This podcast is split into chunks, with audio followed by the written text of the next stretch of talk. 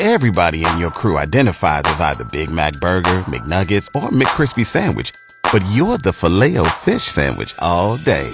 That crispy fish, that savory tartar sauce, that melty cheese, that pillowy bun. Yeah, you get it. Every time. And if you love the filet of fish, right now you can catch two of the classics you love for just $6. Limited time only. Price and participation may vary. Cannot be combined with any other offer. Single item at regular price. Ba da ba ba ba.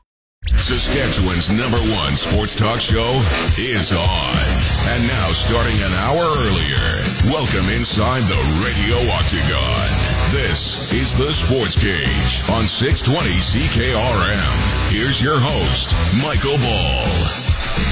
All right, we're off to a rousing start here in the sports cage. I'm all into these wrestling theme songs today for some reason, like Hulk Hogan's WCW theme song. He's got the red, white, and blue pumping through his veins. And I forgot to get my damn headset. So Zinger had to run to the other old studio and get the uh, headset for me, and he's back. You okay? You're huffing and puffing there. Yeah, I just gotta get my heart rate down here, boys. Well, let me tell you, brother. Let me tell you, buddy, don't make me do that again. kind of sound like the Iron Sheik there.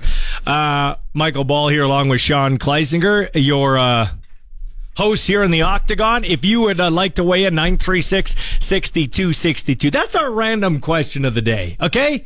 Our random question of the day. Because I came in here today and you're like, whoa, that's an off the wall little statement. I had said, and I don't want this to happen, but I feel I went into wrestling nostalgia today, and I don't know why, for no reason. On the treadmill, watching some old wrestling stuff, I feel like a famous wrestler's gonna die this week. Oh, wow. I know that's bad. So anyway, with that in mind, no, not which wrestler do you want to see die. Uh, your favorite theme song, your favorite wrestling theme song.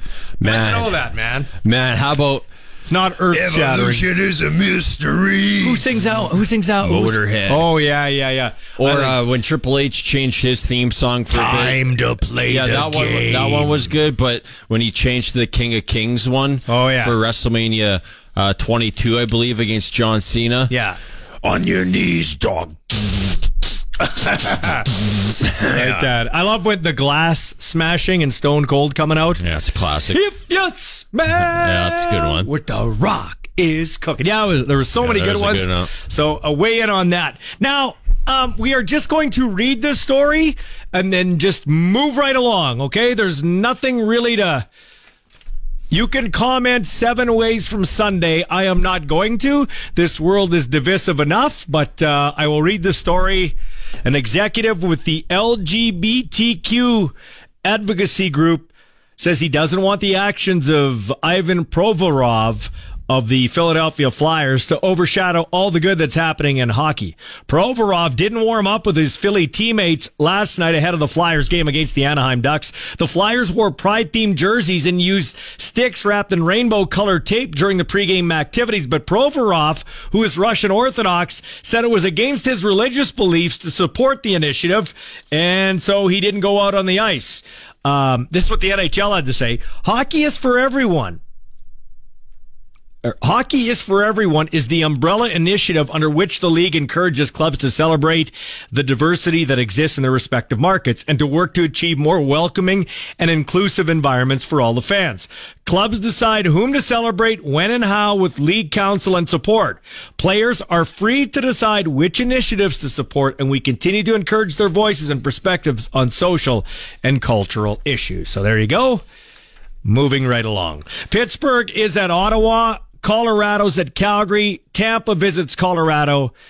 Or, sorry, Tampa visits um, Vancouver, not Colorado. Dallas and San Jose, Boston at the Islanders. By the way, uh, I'm not saying moving right along in terms of being dismissive. I feel like you got a tippy toe all around all the time. I'm just saying we're just going to move along. Um, I really don't have an opinion. Uh, I'm a 50 year old white man who is heterosexual. I'm steering clear of the whole thing, okay? That's each, okay. Each to their own, man. Each to their own.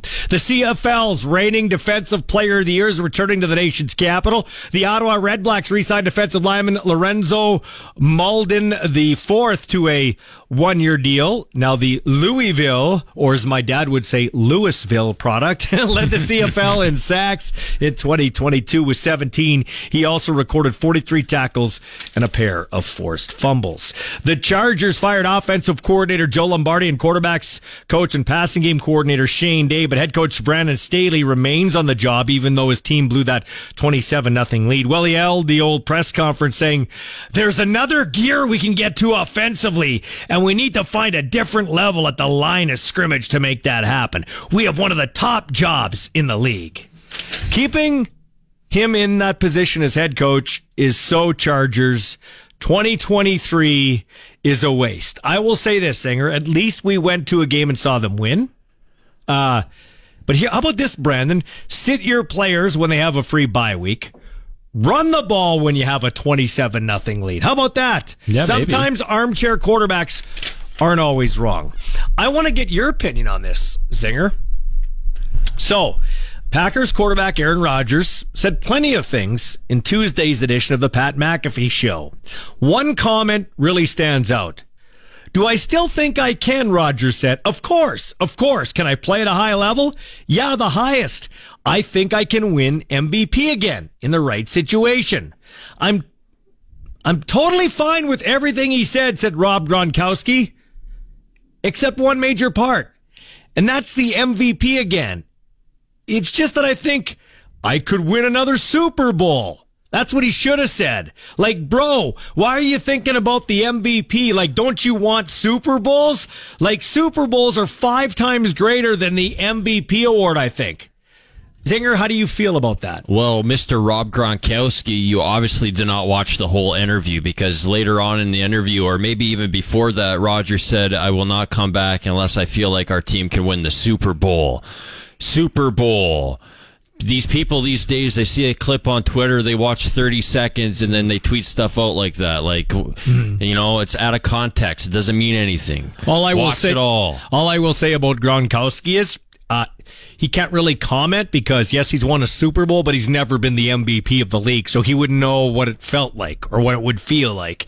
Um, I don't know. Sometimes though, sometimes though, selfish people just care about themselves and, and champions crave championships. I, I would say Rodgers is a championship quarterback. I wouldn't call him selfish. He's selfish. won a championship. No, I know, no, no, no, no, I know. But let's be honest. You're a Packers guy. Yeah. He should have won more than one in Green Bay. And Yeah. he's had a hand in not winning more than one. We like in the last three years, he's been outdueled by Jared Goff, Old Man Brady, and uh, name slipped in my mind. Jared Goff, Old Man Brady, and Jimmy Garoppolo in Green Bay. I mean, some of that's on Aaron Rodgers. Some, yeah, there's no doubt. But also, I, this is going back a few years, 2014. If Brandon Bostick doesn't drop a bloody onside kick, the Packers are going to the Super Bowl instead of the Seahawks against the Patriots that year. It's true. And there's a, and like There's a lot of uh, there's a lot of little A lot of things. things that can go into it. You're right. Uh, Major League Baseball veteran reliever Aroldis Chapman has a few teams interested. Apparently, according to MLB.com, Kansas City, San Diego, Miami are all interested in the services of the 34 year old lefty Chapman. Oh, you So can throw a nice heater. That'll be interesting. Uh, Padres are on the Blue Jays. Padres are loading up, man, because they have nothing else in San Diego with the no NFL. They want to win a championship. in One of the nicest parks, like Dan Shulman said yesterday on the show. If you missed it, check it out in podcast form. Um, yeah, so uh, it's going to be very interesting to see. Uh, they're, they're they're going against. Do you their want to big go to brothers, Petco Park this summer? I do want to go. I guess this summer is not a good time. No, it's not good for yeah. me. I can't go in the summer. Maybe late fall World Series. Maybe. We'll take some of your sweet, sweet Sean Kleisinger operating, co-hosting money, and you can uh, Yeah, pay for I- I us got- to go. oh, you got lots, right? I got. I can't. Well, even- geez, I'm giving you a ride home. Yeah. The least you could do is take me to San Diego for a World Series game. Yeah, that's not going to happen. By the way, I want to point this out. I think you need to take a picture and post it on our socials. Oh, yeah. In honor of our friend John Gregory, you've got the John Gregory 1989 Here, take a pic. sweater. I am going to take a picture. Stand up. That is an amazing. That yeah, stand up. Yeah, that's amazing. Zing. You saying like that is amazing. Now, okay, now I need you move a little bit away from the mic. The kick has just gone through. I want you to jump like John. Hold on. I'm going to videotape it. I want you to jump like John Gregory, remember, with his hands in the air. In three, two, one. yeah, he barely got off the ground, didn't he? I think his vertical was one. I got to stop the video there. I think his vertical was one centimeter. Yeah, That was that was John in slow motion. yeah, John in slow motion. He just he reached up high to the Sky Dome roof as they won the big game. What a sight this video is. Hey, coming up on the other side of the break here, we get our first guest on the Western Pizza Hotline. That would be Drew Sim. We'll also hear from Guelph Gryphons head football coach Ryan Sheahan. You ask why? Good Canadian coach, and he's got his fingerprints on a number of Rough Rider players uh, that have passed through the gates here in the last little bit. Many of them still on the team. Lots to get to on the show. Chad Kelly of the Argonauts after 4:30, and Jeremy O'Day, your general manager of the Saskatchewan Roughriders, at 5:05. 936-6262, the number to text or call locally if you want to talk some sports. One 767 0620 It's time to step into the radio octagon. You're tuned to the Sports Cage on Saskatchewan Sports Radio, 620 CKRM. I know I'm sexy. I've got the look. The drive to go wild. I've got the move. Here with Regina Pat's goalie Drew Sim. Drew, thanks for taking time out of your schedule, man. Uh, first off, what kind of equipment do you use? And have you used the same equipment for a while? Uh, I use Bauer equipment now, and uh, I switched from CCM in the bubble year, so I'm on uh, year three in Bauer gear. Okay, did you do it in the off season? The reason I bring this up, Jack Campbell of the Oilers made a goaltending equipment switch mid-season in the NHL. I watched the game last night. He went to catch a puck, it went right through his glove. How did you do yours mid-season? How tough would that be? Uh, no, I more did mine uh, in the off season. I was just wearing some demo gear for pretty much that whole off season, and then um, ordered in the whatever kind of demo gear I wanted, just the team colors. So um, I've never had a mid-season switch personally, but uh, yeah, I would assume it's tough. I think it would almost be more of a mindset thing, but yeah, he's been struggling a little bit, kind of Yeah. I think he's just kind of looking for uh, any way to switch things up right now. How how long does it take you to get used to equipment? I mean, we it, it- people take that for granted, but it's not easy. You know, you're used to using the same glove, the same blocker. Uh, yeah, for me, uh, I don't like to change things up a lot, so I pretty much get the same stuff every year, and it takes about a week or two to get it broke in how I like it. So um, the kind of new gear thing for me isn't a huge problem anymore. All right. So, uh, what's a game day like for you? If you're very routine and you don't like to change things up, Drew Sim, what does a game day look like for you? Uh, yeah. So if we come to the rink, uh, we'll normally come to the rink around like ten o'clock ish. Um, I'll come in, uh, do my do some stretch work, get loose, uh, just kind of get moving in the morning, and then uh, head home, hang out for a couple hours, and uh, sleep for from about one thirty to three fifteen ish, and then uh, go down, eat my pregame meal at about three thirty and then it's shower, get changed, and uh, head to the rink and go through my pregame routine. Now, are you like the regular hockey guys? You wear a suit, and if so, how many suits do you got, Drew Sim? Yeah, uh, big suit guy. I believe I have four or five now. Wow. So if you so if you're on a heater, like say you're in net for three straight games and you've won three straight, you're playing great. Do you wear the exact same suit, exact same to the game? Uh, I try not to be superstitious like that. Uh, I try and take those beliefs away. I think it just kind of gets into your own head. But uh, I will say, last weekend I wore the same suit to uh, both games just because of how it went. So Yeah. A little bit. All right. So uh, you got three assists on the season. That's more points than some of the guys in your team. Do you do you rib them about that? Is it something that you hang your hat on? Like, is it cool to see yourself in the stat sheet besides saves? Uh, yes and no. Obviously, um, I like playing the puck, and uh, there's a benefit uh, for it, and I believe it uh, helps out our D-men. And um, the less our D-men are getting hit, the more they can do for me. So uh, me playing the puck is just a part of that. So um, every once in a while, when it comes up, uh, I get ribbon guys about it, but I don't bring it up on the daily. you you got to watch because they can still whiz pucks by your head in practice, right? Uh, Drew, Yeah, exactly. Drew Sim joining me here. I think I've asked you this before, but let's reiterate it. I mean, hey, it never gets old. What's it like? How much? Actually, better way to put it. Facing Connor Bedard or Svozil or Suzdalev, how much does that make you a better goalie when you face them in practice every day? Uh, it does. It's like miracle work. I'm seeing um, three NHL level shots with guys that have uh, unlimited hockey sense. It's unbelievable to even watch and get to be a part of every day. Um, I don't know if many people saw it, but uh, we posted a video. Uh, we were doing a shootout last week, I believe, and Benzie and Suze were just embarrassing us, the goalies in the shootout, for about 10 minutes straight. So that does nothing but make you better, even though it is probably the most annoying thing ever when they scored probably 15, 20 goals in a row. want to break a few sticks. Hey, so let me ask you this. The greatest player in the game right now, Connor McDavid, said he is against the shootout. He'd like to see three on three. As a goalie, are you in favor of gassing the shootout and just going three on three? Because personally, I love three on three. That was a great change to hockey. Uh, yeah, 100%. Um, like, three on three's done nothing but good for the game, and uh, having um, just that kind of element, that factor of end-to-end chances, obviously isn't as fun for the goalies as it is the players and for the fans to watch. But um, I've, I haven't really thought about it a lot, uh, losing the shootout. Um, I think you'd have to find some sort of way to settle a game if it does end up Yeah. um, past overtime, right? Like you can't have ties. Yeah.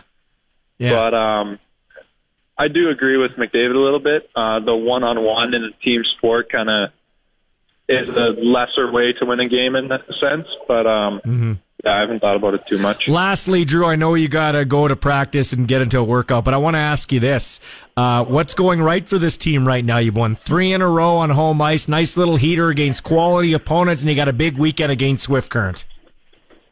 Uh, yeah, uh, the boys are hot. Uh, we were all saying it after uh, the Portland game. Um, we're doing a lot of things right, a lot of the little things right right now, and um, yeah, we're just uh, getting those guys back was a big boost for our team and our room.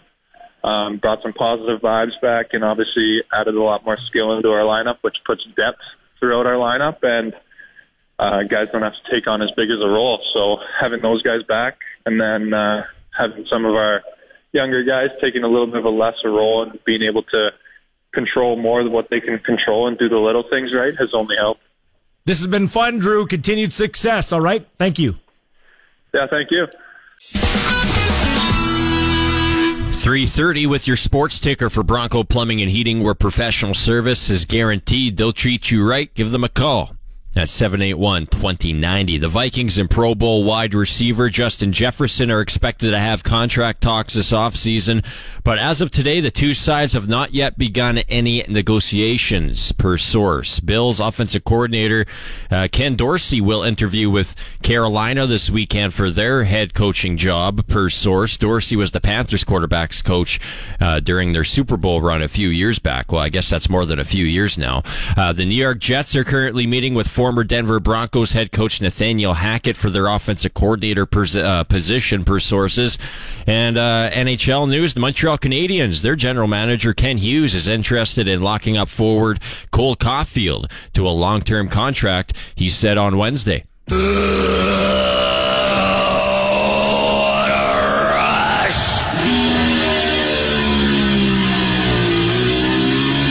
Saskatchewan Rush forward number 18, Marshall Powless. He had three assists this past Friday night in Colorado as the Rush came up short 11 to 10 the final. Marshall, you guys are now 2 and 2 on the season with another bye coming up this weekend. And then though, you're back at the SaskTel Center for the first time in nearly a month on the 28th. We'll be taking on the Las Vegas Desert Dogs. You must be ready to get back inside the SaskTel Center, huh?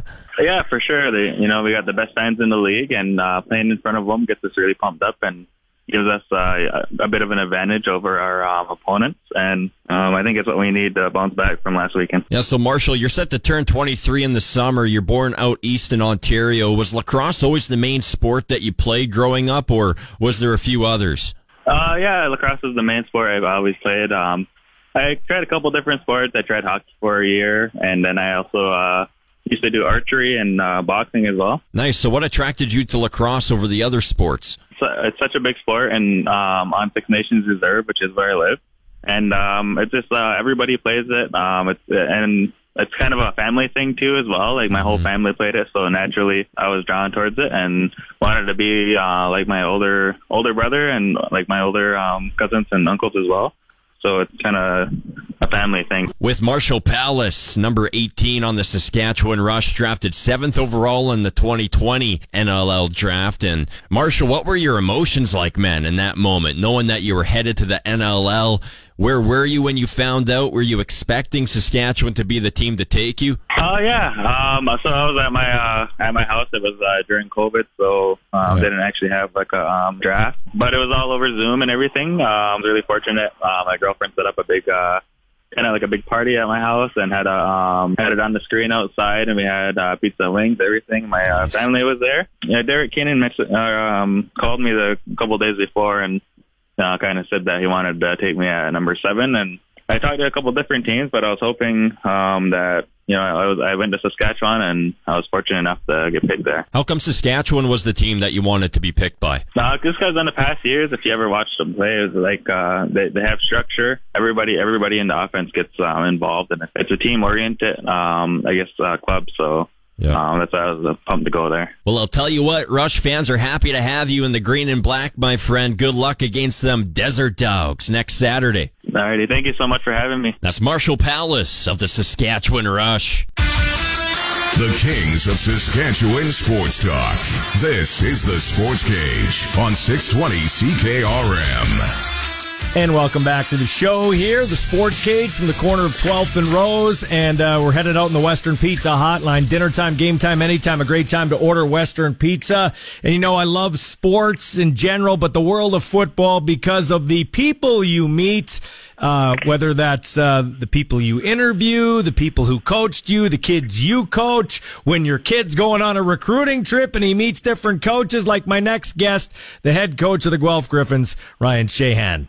Hello, my friend.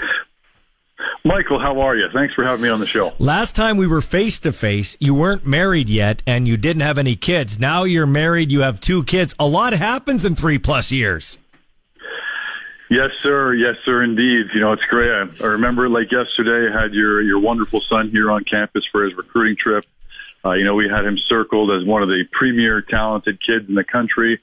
I guess we knew what we were talking about since he's now playing in the NCAA. But you're correct. I was not married. I was uh, on. Uh, you know, for the fans out there, you know, his uh, Michael's son, great player, great young man. Uh, he's going to have a great football career, in my opinion. And as I drove his lad to the airport, I was on my way to propose to my now wife. And this is a pre-pandemic time, and now we are married and have two beautiful daughters. So yes, a lot has happened in three years. So I know Hey, it- great catching up with you. Yeah, that's awesome catching up with you. And I'll read between the lines. Besides prepping for football, because I know you're a football junkie, you were busy doing other things. So I'm glad you used your pandemic time well. This is a family show. We'll move right along. The reason I kind of got you on here is I'm a big advocate of Canadian football. I think the C in the CFL is the biggest thing. It's the most important thing. And you have your fingerprints on a lot of guys in the CFL in your time being an assistant coach, OC over there in Calgary with the Dinos, now coaching with your dad, the great Pat Sheahan, uh, there at Guelph. Uh, you're the head coach and he's uh, beside you, uh, uh, steering the ship in the background. We'll talk about that in a second. But you just look at our roster here at the Riders.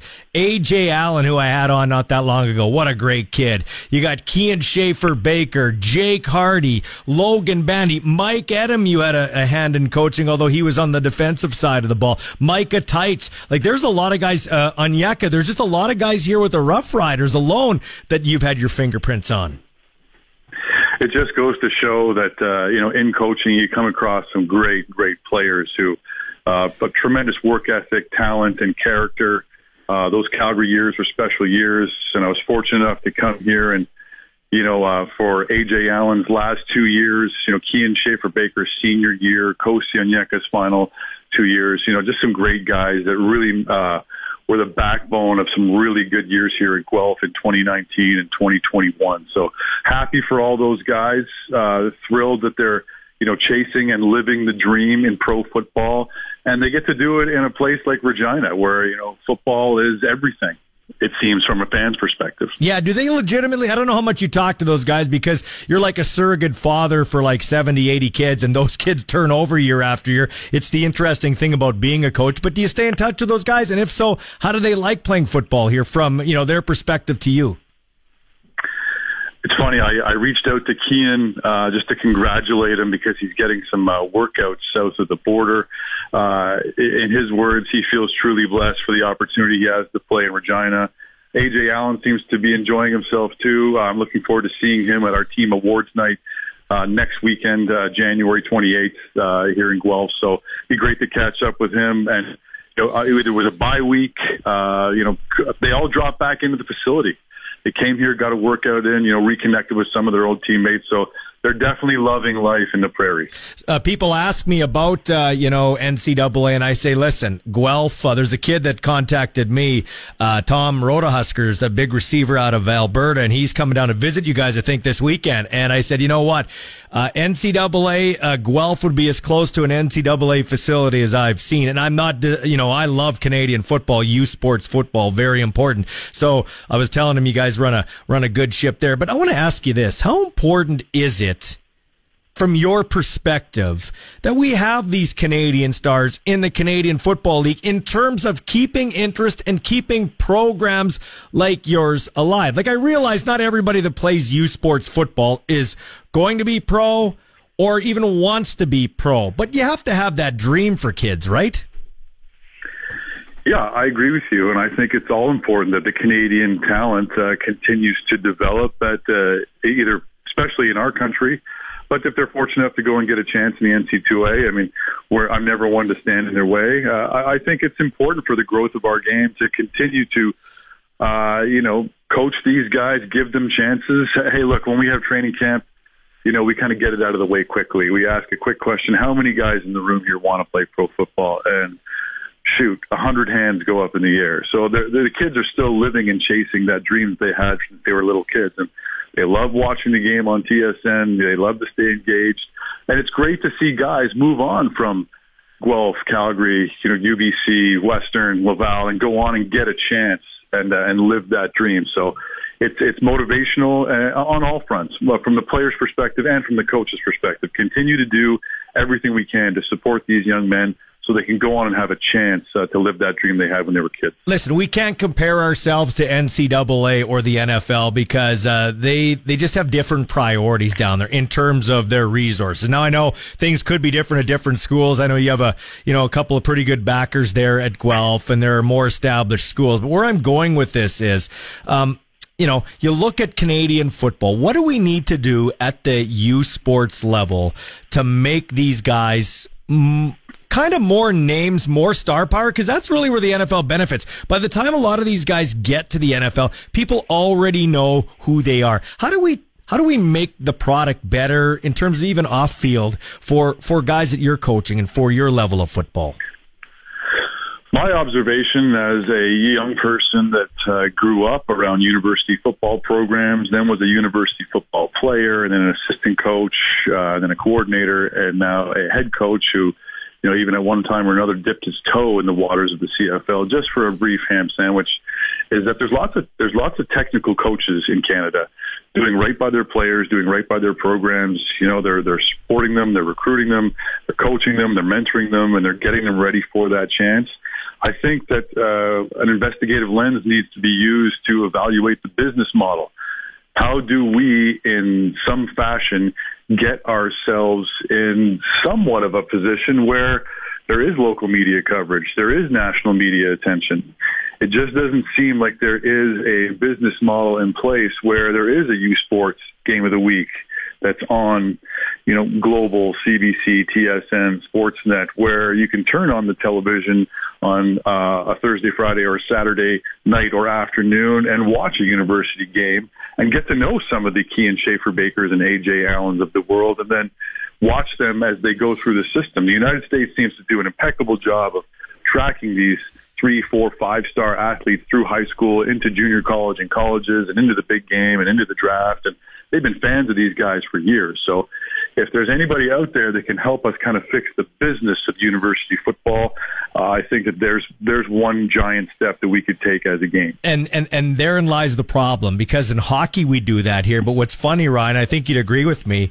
Canadian Canadian people probably have a better chance. Their kids, you know, I want my kid. You know, people have dreams. They live vicariously through their kids, right or wrong. Oh, I'd love to see my kid be a pro athlete. Now, the NHL in our country, that's where the dollars are. CFL, not so much. But I'll tell you what, you can earn a decent living and have a decent star attraction being a pro Canadian football player, and you have a better chance of doing that than being an NHL player.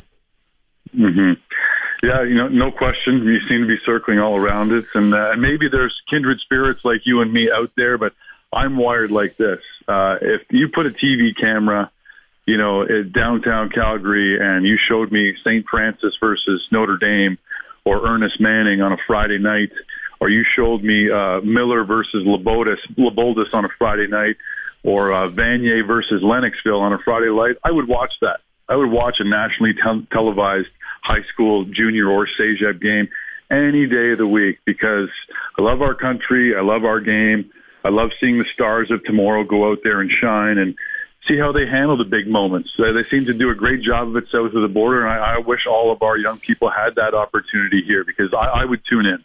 Your dad is like a, a, Steve Spurrier, a Bobby Bowden of U Sports, uh, one of the greats, Pat Sheahan, and he's coaching with you now. What's it like having dad kind of as a, I don't know, would he be an associate head coach, an assistant head coach? You're the guy, but what's it like you being the guy and he's kind of your sidekick? It's it's a lot of fun. I mean, it kind of kind of fell right back into the old groove as I was his assistant between 2008 and 2014 uh, with a small uh, layover in Hamilton for one year, uh, and th- that's really where I learned to coach. Uh, so it's great to have him here as the offensive line coach, assisting me and Coach Saria on offense. Uh, it's it's great to see him do his thing when he doesn't have to worry about all the things that head coaches have to worry about. We just get to see the passionate, brilliant uh, football mind and his uh, continued passion to help develop young men at this level.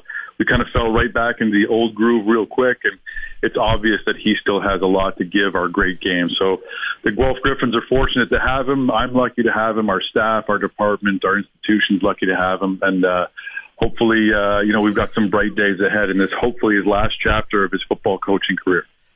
It's been great talking to you, man. Great catching up. Uh, continued success in the off-season recruiting, and uh, good luck next year. We'll be in touch. Thank you, sir. You take care. All the best. The Kings of Saskatchewan Sports Talk. This is the Sports Cage on 620 CKRM. Welcome back to the Sports Cage. Get a hold of us, 936 6262. We're asking a random question, your favorite wrestling theme. Let's head out and ask John Ryan on the Western Pizza Hotline. Get it hot, get it fast. Western Pizza, Regina football royalty, Super Bowl champ. Were you a wrestling guy growing up? I, the reason I bring this up, I just have a weird feeling something's gonna go down in wrestling this week. Like somebody could die or something. And I, w- I went down the whole YouTube rabbit hole with like wrestling theme songs and stuff. Did you did you have a favorite wrestling theme song or something? Yeah, well, my my, my WWF genre was like late '80s. So Okay, I was yeah. I was full on Hulk Hogan. Like Yeah. absolutely Yeah. fully sold on Hulk Hogan. He was he was my hero for about a year and a half in the the late '80s. Yeah. Did you get pumped when the Ultimate Warrior would run down and shake the ropes too? Dun, dun, Oh, yeah, dun, oh, yeah, yeah, dun, yeah, definitely. Yeah. Uh, my brother and I reenacted all those entrances in uh, our parents' living room many times. Did you? So did, did- when you guys did wrestle, were like, did you beat him up pretty good? Uh, I, don't think so. I think we were always pretty uh, pretty good brotherly love. You know, we knew how far to take it when we wrestled. We usually stopped at a certain point, so it never got uh, too carried away. I'm gr- I'm glad you brought that up. I forgot about him, Brother Love. Remember Brother Love? He was like the televan Brother Love. Remember him? I yeah. love you. Was, in my opinion, that was like the really the golden age of wrestling. Wasn't That's, it? Uh, that's it. That's because that's know. because we didn't we we kind of knew it was fake, but we didn't know it was fake. They ruined it all when they told us it was fake, didn't they? I, I had a, a, a I still remember where I was. A neighbor kid told me it was fake, and it was more hurtful for me for me than when I found out Santa Claus was fake. Like he was, I was devastated for weeks. I remember the summer. I, mean, I actually remember exactly where I was. This was probably like 1988, and I still remember the moment. Ooh, yeah. Okay, so let's so let's get to this. John Ryan went NOD, and you'll say, "What do you mean?" John Ryan was an NOD guy. Sure, he went to school in Sheldon, but he was north of the tracks in the tough side of town. So what does he do? Naturally, he buys a high A ball club just outside of Cleveland, Ohio. That is NOD if I've ever heard it. yeah, I drove my Trans Am all the way here. So tell me about that. The was it the Lake County Captains? They're a high A affiliate of the uh, Cleveland Guardians. Just talk about that. Yeah, it's uh, you know we we got involved in uh, baseball ownership about eight years ago with the Portland Pickles, uh, and then we kind of branched out about an independent professional team in Texas. It was kind of uh, my dream all along to have an affiliated team. That's kind of the the, the top of the echelon in uh, minor league sports. So uh, this opportunity came up, and we've been working to close this deal for 13 months now, and it's just uh, it's a great opportunity. We're kind of looking forward to getting uh, going head first into it. Okay, but wait a minute. Wait a minute. We're trying to get a new ballpark in downtown Regina, okay? Sean Kleisinger, right here across the board from me. He is the public address announcer. We're trying to get it at the rail yards, right in downtown Regina. John Ryan, local guy who's given back to the community. How about you become the owner of the Regina Red Sox? My my phone's on. My phone is on. Uh, the the ownership group there now with uh, Gary Barazzo does a great job, and uh, I've uh, I've done some stuff stuff with them, uh, in banquets and whatnot a couple times. Mm-hmm. Yes, and, uh, we did it they, they do a great job, but they deserve a new ballpark 100%, and I really hope it happens sooner than later because it's well overdue. Uh, The ballpark they're playing in right now is is you know let's be honest, it's it's old and it's run down, and they need something new. Uh, a long time ago, I asked you this, but uh, I know at one point you wanted, you were looking at being an agent for sports, maybe a baseball agent. What, like you don't seem like a. No offense, I don't know if there's really a. The average baseball fan, I think, is uh, his age or her age is about 50, 51. It's trending older, but. What do you like about why baseball? What do you like about it? Zinger loves baseball too. I'm just a casual fan. Basically, when my team's good, and that happens every like 25 years. Right. No, I, I just love the game. You know, I think uh, just watching it's such a different experience than football. You know, it's uh, just a completely different uh, uh, fan experience. Uh, with that being said, when I started going to minor league games, I kind of fell inside with the business side of it, the promotions, uh, all the different things you can do at the ballpark to make it a different experience every night. And that's kind of what we're really leaning into and what we've done with the Pickles. Now we're going to do here in Lake County is just uh, just create a completely different experience every single night through uh, you know different different promotions of the ballpark. And so uh, you know it's to be a lot of fun. Zinger and I were talking about this yesterday because I tried to. We're in the off season here. You know the NFL. You played in it for a number of years. Won a Super Bowl, like I said, John Ryan. There's no off season. There's the season, then there's the hot stove season, and then there, you know, the combine, free agency, and then OTAs, and then right back into the season. In the CFL, we end the Grey Cup, and then like we tried to reach out to two CFL teams yesterday, and they both said, or two days ago, and they both said, we're not doing any interviews until closer to training camp. Like that that's the thing about I don't think the game is broken. I don't think we need all these wacky new rules or anything. We got a great game. I think our game itself is better than the NFL game. They just got the promotion side down. We really have to hunker down on that here in the CFL. Big time. You know, initially, uh, you know, the Grey Cup's over, and then you don't hear anything about the Grey uh, about the, the CFL until training camp in May. You know, I think that's what the NFL's done such a good job of. Is you know, we're in playoffs right now. When that's done, everyone will start talking about the draft right away, and then the, the you know the, the or the combine and the draft. And it just yes, it just keeps on going and going, and it really has fans engaged twelve months a year. Whereas the CFL is really dropping the ball in that department. I mean, it's literally six and seven months of the year, people just forget about the CFL and the way that the the way that life is right now. You don't have that time to just uh, be be forgotten about because some people are going to find something else. And right now they're finding the NFL if if they're uh, football fans. And I think that's uh, man really unfortunate because as you said, I think it's I think it's the best sport in the world, Canadian football, and uh, it's just uh, sometimes that makes me annoyed and a little bit peed off Yeah. uh, of what's going on with it. Okay, so let me ask you: This Russell Wilson this year, you were an old teammate of his. I don't know how much you had to do with him. Did what's he like? Because he's being kind of painted as a selfish guy, as a me me guy. Uh, is that the Russell Wilson you knew? I, I never saw him as selfish. Not not at all, to be honest. Um, I think some people uh, might think differently. Some guys that we even played with. Um, I think that he was everything was very rehearsed with Russ. Uh, you know, he's kind of some people say robotic. Uh, and I, you know, as as a, a guy that uh, plays with played with him, I think that's what I wanted in my quarterback. You know, I don't want my quarterback to be a, a wild card. I want my quarterback to be a little robotic, and and that's what he is. And I think sometimes that comes across a little bit phony or and fake. And I think uh, right now that's what the people are talking about. Okay, we got four games. Let's get to them quickly. Jags at the Chiefs. I mean, Jags are a nice story. It's more what the Chargers didn't do than what they did do, but they had to come back. Uh, the Chiefs, uh, I just don't. I think they'll mow them over. What do you think? Yeah, just too strong. If the Jags come out like they did last uh, last week in the first half, it'll be it'll be seventy nothing by halftime. uh, if the Jags come out and they're the they're play like they did in the second half, it could be a good game. But I think the KC just has too much. That's really the, a good point. We mentioned it, Zinger and I. If Belichick or Andy Reid's coaching the Chargers last week, the Jags are dead. Like they are totally dead. They might get blown out fifty to nothing. Yeah, they, they really have no shot. I mean, when you're up twenty seven nothing at half, uh, I mean, you got to uh, you got to be able to coach your way to a victory there without a doubt. Well, he got to keep his job. He fired some other guys, Staley. But anyways, it's a story for another day. Uh, the coach of the year, Brian Daboll, has Daniel Jones rolling over that pathetic Vikings defense. Can he do it against the Eagles? No, no, it's too much. Eagles are too strong. Uh, I think we kind of finally, I think we talked about earlier that the Vikings might have been a little bit of pretenders, a, a 13 win pretender, but it uh, it was exposed last week. And uh, the Giants are good, but I don't think they have enough to uh, upset the Eagles. I think Josh Allen really misses his old OC, Brian Daboll. He's not playing buttoned up football. Like they can hit a home run on offense. They've got talent, but they also are sloppy. The only thing is the Bengals are banged up on the O line. Who do you like in that game? Bills Bengals. That could be the best one of the weekend, actually. Yeah, I feel like uh, you know the Chiefs are a team of destiny. I think you know everything that's gone on in Buffalo in the last uh, few months. It's it's theirs to win, and uh, it'd be the feel good story of the year.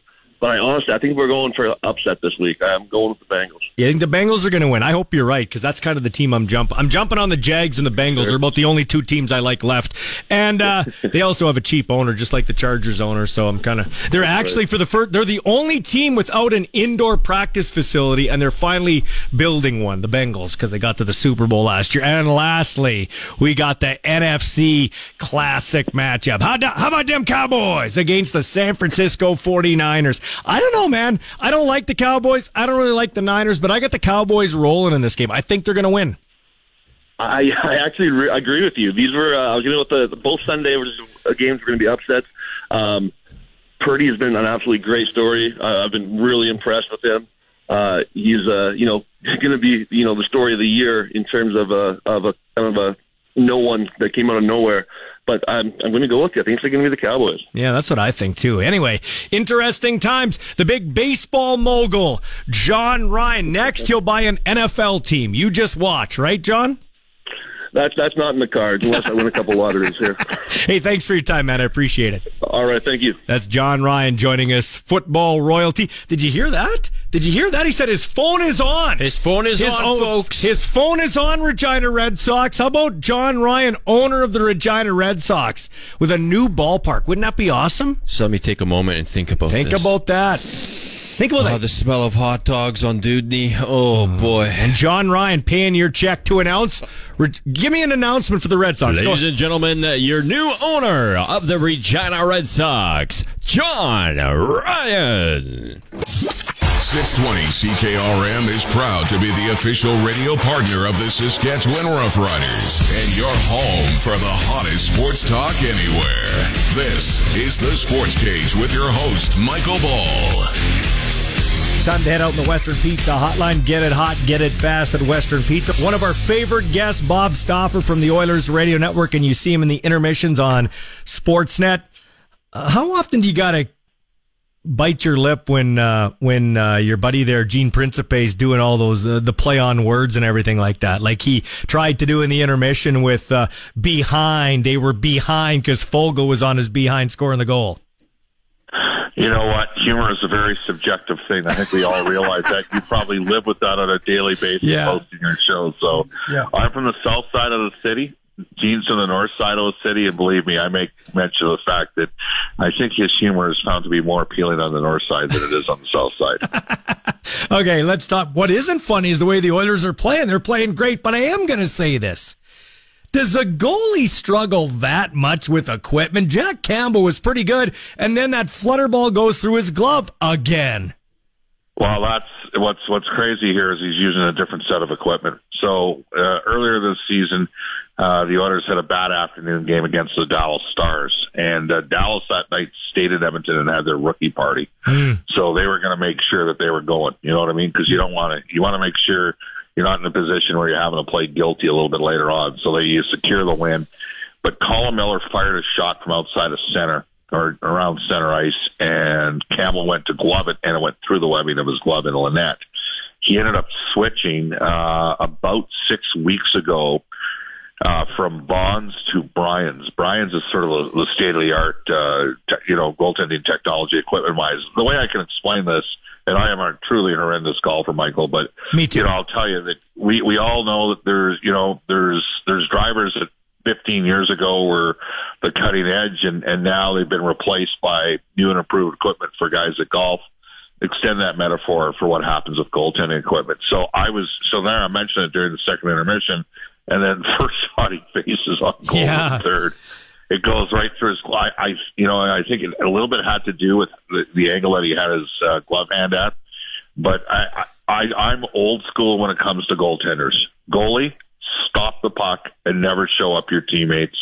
I'll say this about Jack: he'll never show up his teammates. Um, but I do think that he's settled down a bit. The Oilers have played a little bit better defensively here. Yes, they're scoring goals, uh, but they might be having a uh, an internal solution to alleviate what uh, was a perceived problem in the organization, and it's also sort of making Ken Holland look a tad prophetic, and that's Philip Broberg. Uh, he's, you know, he's played about 16 minutes a game over the last five games. He's plus eight. Uh, he can really skate. He was the Oilers' first round pick in 2019, eighth overall. He had a series of injuries, a couple of them, uh, frankly, a little bit bizarre in the fall this year. But the plan was in the off season for him to be here from day one and playing every game. He's finally up and running, and combined with the recall of six foot six and a half Vincent Desharnais on the right side, the Oilers going 11 and seven. The teams looked a little bit different here of late. Yeah, that big defenseman, I'll tell you what, what a seventh round pick. He's already been a success story. If you ask me, uh, he's looking uh, pretty good out there. You know, Michael, it's it's one of those situations where you know he he hasn't been handed anything. Like he you know he was he he went you know played the full four years in the NCAA at Providence. Did not get signed to an NHL deal when he finished school. Uh, worked his way up from an American Hockey League deal to an NHL deal. He and James Hamblin, who might be here next year on a full time basis as a fourth line center, uh, those two guys went from AHL deals to NHL deals. And Desharnais, when you, you know, I went into Bakersfield last year when I was in COVID jail in, in the United States. I got in Chicago. I had to stay there five days. Couldn't come back to Canada for another six more days, so I went to Bakersfield. Vincent Desharnais was head and shoulders uh, Bakersfield's best defenseman the night I saw them play. Like it wasn't even close. He led the American League in plus minus. There's a different type. You know, you and me grew up in a time in which hard nosed, tough defensive defensemen probably fought eight to ten times a year, racked up 100 to 125 penalty minutes in a season. It, it's it's a different game now, but those those bigger bodies you know, it's uh they've got the long arms, you know, you gotta kind of fight he's got a huge wingspan. The thing that surprised me at this level is he's better with the puck than I thought he was gonna be. Like I thought he'd be better than Niemelainen on the left side, a little bit better puck skills, but he has shown considerably better puck movement through the first four games. He challenged Keegan Kolesar to a fight against Vegas the other night in a game in which he broke his nose in the first period. He got elbowed and he got clipped in the nose. Big body has a chance to play a while. Two years ago, the Oilers were in on a, a D-man that's with Dallas by the name of Jani Hakanpää. He's represented by Edmonton's Jerry Johansson. And two years later, they might have their own Jani Hakanpää and Vincent Desharnais. Yeah, that's great. This is Bob Stauffer, color commentator on the Oilers radio network. I'm on a group chat with my uh, cousin and my son, and they're like, hmm, weird, t- weird uh, little uh, tweet going out from somebody with uh, Jesse in the Bruins lineup, and then Marchand uh, is in the in the Twitter chain going, shh. Uh, anything up with that? Like, what's going on here? He was a Uh, healthy scratch. Wow, uh, is that was that? I, I don't know. That was a little odd. Um, I, I do believe that Boston at times, like, here's the thing with Puljujärvi. It hasn't worked here this year, this season. It's it's it's kind of weird because you know during the 2021 season when the Oilers played McDavid, Draisaitl, and Nugent Hopkins at center, they didn't do it all the time, but when they did, Edmonton's best winger option was Jesse Puljujärvi, and it just he's had a miserable season. You know, he's got the worst plus minus on the team. Before the argument was, well, you know, he helps look at the expected goal stat. I don't know how much of a conversation you have with people with, you know, analytics and those sort of things on your show, but yeah. we have, you know, they they they tend to be they, uh, they're not old school. They believe in analytics, and you better be woke or else. That's kind of their attitude. Like it's if you don't, and I I, I see a little, you know, as as a guy who believes that critical thought is important, uh, which means sometimes you have to understand that people are going to have completely differing views than you. And that's okay that we don't agree on everything in life. You know, it makes for good debate. I think we've sort of raised a generation where they don't want that debate. And that has, for me, been part of the, the challenge with the analytics community. It's like, if you don't think like us, you're a complete idiot. And I'm like, well, if you're trying to tell me that Jesse Puljujärvi makes Connor McDavid a better player, Yeah. I'm here to tell you, Connor McDavid's the guy that makes other people better players. So Puljujärvi always had pretty good analytics until this season. It's just everything's cratered on him. Um, you know, I, I think we all know that this will, one way or the other, likely be the last year that he's here in Edmonton. I don't know what's going to happen in terms of where he gets moved to. I, I don't have that answer for you at this time. What I will tell you is at this time, when the orders go 11 and 7 with the return of Evander Kane, yes, Puljujärvi's on the outside looking in. Well, that's what I'm going. That's where I'm going with my last question here. It's a two-parter. Kane, once his hands catch up to his feet and the rust's off, the the Oilers might be able to outscore a lot more of their mistakes at the other end of the ice because uh, this is kind of like last year when they had him right around the same time, only this time to injury. So it's like a big free agent signing, but that also uh, is going to have to do. You have to have an interesting calculator, is what I'm saying with regards to the salaries. Well, they they don't in, uh, for the until February the twelfth, Right. Because on February twelfth, that is when Kailer Yamamoto is able to come off of LTIR. The, that is uh, Super Bowl Sunday, by the way, in Montreal. And I will tell you that we played about four games in Montreal on Super Bowl Sunday, and I'm quite pleased to hear that we're going to play the game and then stay and watch the Super Bowl and then fly home that night after the Super Bowl game's over. Because there's nothing worse than not being able to watch the game and trying to find follow it online on the plane. Now technology has improved, and we do have you know uh, you know uh, internet on the on the plane now, but we don't have video. So uh, anyhow, that is when Yamamoto can come off of LTIR. So in fairness, the Oilers they've got uh, you know they play tomorrow night. They take on Tampa Bay, second of a back to back for Tampa Bay. Then they're in Vancouver on Saturday. Uh, Vancouver has Colorado in there Friday night, so Vancouver's playing a back to back. And then they get uh, next week Columbus, who are hurting for certain with injury, and Chicago, who have just been miserable. Those are their next four games before they get the uh, All Star break and then their CBA mandated bye week. Then they go on a four game road trip. At the end of that four game road trip, the last game in Montreal on the 12th, that's when Yamamoto comes back. So the Oilers basically have a month to get this financial situation worked out due to the cap uh, implications that they have. They're right up against it with the activation of Evander Kane from LTIR about six weeks ahead of what was scheduled. All right. Lastly, you just mentioned it. So right now, with eight teams left in the playoffs, who's playing in that Super Bowl that you're going to be watching in Montreal? If you Oh, had to put that sweet, you- sweet, sweet, sweet Bob Stauffer money on it, who's playing in the Oh, Super man, Bowl? You, well, you give me because you know I, I know you. You know, look, you broadcast football for a living. yeah. If it was NCAA, uh, you know, if it was NCAA, I would tell you right now, bet on Georgia or Alabama next season. Like that's And I was, you know, I'm, I mean, it's, we were at the same hotel in uh, Los Angeles where all the, the, the national championship game was down there. Yeah. Uh, you know, in Southern California, we, we, we, there must have been 25,000 Georgia fans downtown. Yeah. And I was telling a bunch of them, you're going to destroy TCO, TCU, and the only team that could have given you a game was Alabama. Uh, on the on the NFL front, you know, it's interesting. The Eagles have had a real good year. Jalen Hurts, who played at Alabama and later at Oklahoma, has had a good year, but he's come off a bit of an injury, and he's not a proven playoff quarterback. That said, I think the Eagles are real good in the box, both on offense and defense. Uh, and also Philadelphia can run the football. So to me, if you can dominate the offensive line, if you've got the ability to run, if you got a quarterback who's probably up for the MVP, I'll take the Eagles out of the NFC. Um, AFC, hmm. I mean, it, it, it's hard to look past the Chiefs. You know what I mean? Yeah. So I guess I'll go with the Chiefs. I mean, it's they're there every year where they lose by a uh, what was the deal last year? Field goal or whatever Yeah, final sec, right? Yeah. So I'll say the Eagles and the Chiefs, but I'm going with favorites in both cases. What about you? I'm going. I'd go Bengals if their O line was healthy, but they got three O line injuries. I think Buffalo plays too sloppy. They play big, but they play sloppy too. So I'm going with the Chiefs. And I don't like to say this, but I think the Cowboys are going to play in the Super Bowl. Well, they look pretty good. Uh, that said, you know, Tampa Bay couldn't run the football, Mm-hmm. and and the other thing is Tom Brady's never been able to beat you with his feet. No. And that's like with the Eagles. That's the thing with Hurts. Like Hurts, Hurts is a mature. What's crazy about the situation? Your listeners will laugh at this. Bryce Young made more money this year at Alabama than Jalen Hurts made playing for the Eagles because of the NIL money at Alabama. That's how prolific of a college football market that is.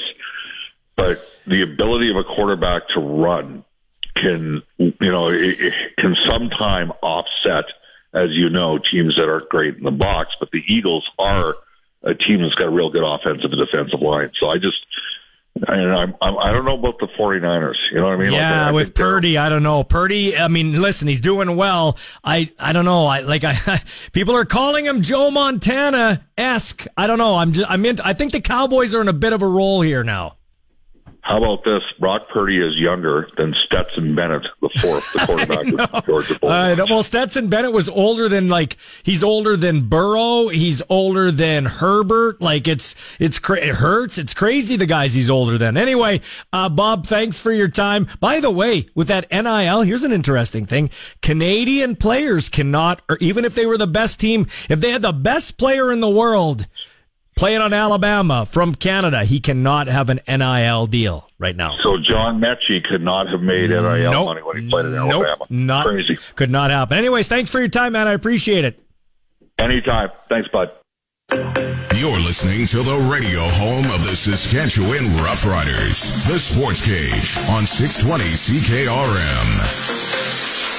Anybody listening to this damn show? Or could I just go home? Maybe we could just play music. This is the Sports Cage, and it's 3 to 6 o'clock time slot. I know people are listening, but text us 936 6262, the number to text, or you can call locally 936 6262 or 1 767 0620. We got some open time here. Or you can just dance with us. Yeah, like you guys want to talk. Hey, let's talk some.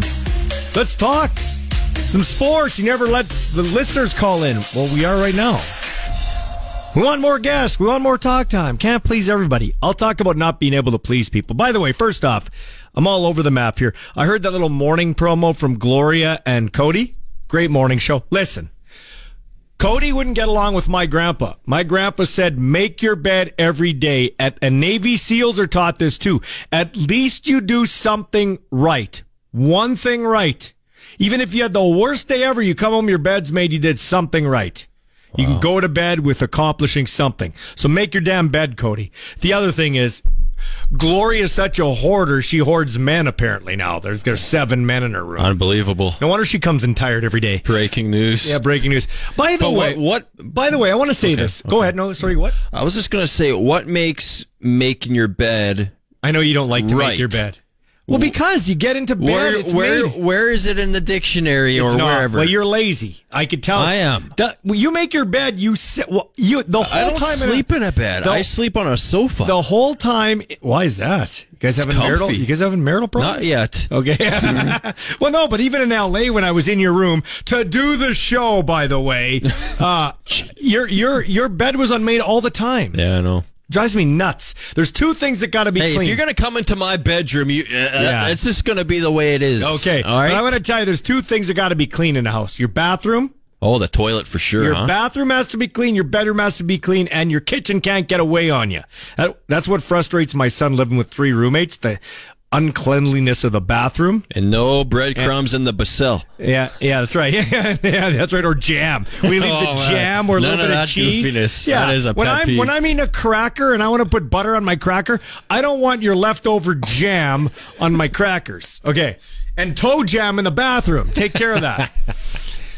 Uh, I have an I have an issue with the city of Regina. Can I vent here for one Yeah, second? yeah. Please let me. Am I way off base? And send in a text 936 6262. We have not had a terrible winter in terms of snow, okay? And it's been pretty mild here lately. Is this not, under this regime, the worst snow removal we've ever had in the city?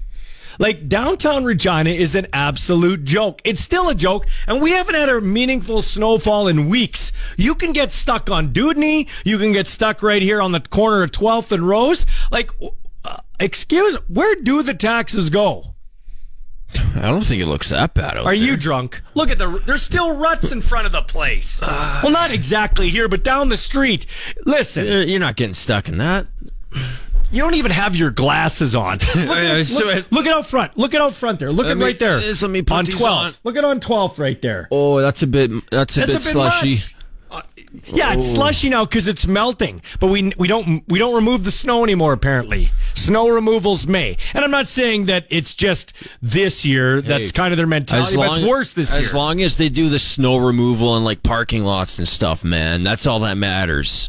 It's all that matters. Eh? Hey, by the way, you are in, you are enjoying Regina Services. Speaking of paying taxes, uh, the bus service. How you finding the bus? Oh yeah, big shout out to uh, the Albert Street Express bus number forty. It's going north. It's going south all day long. Big shout out to them. Um, How you liking it? It's not, it's not bad. I Are you the weird guy that sits by himself? Anybody sit beside you? I'm, going I have my spot on the bus. It's always it's always at the back to the right. But I'll tell you what, the bus gets a bad rap, man. It does. It gets a bad rap, and I'm gonna compliment those th- those people because more times than not, that bus is waiting for me. It's on time. It's on time, man. It's your own personal bus. Is there many on the bus when you're going home? Uh, on the way home, there is on the on the way on the way into work though. It's it's just it's it's just zing. Have you ever fallen asleep and missed your your stop? No, man. But yesterday, actually, the bus driver went up to a guy and woke him up, and, And was said like, "Hey, man, we're downtown. It's time to wake up."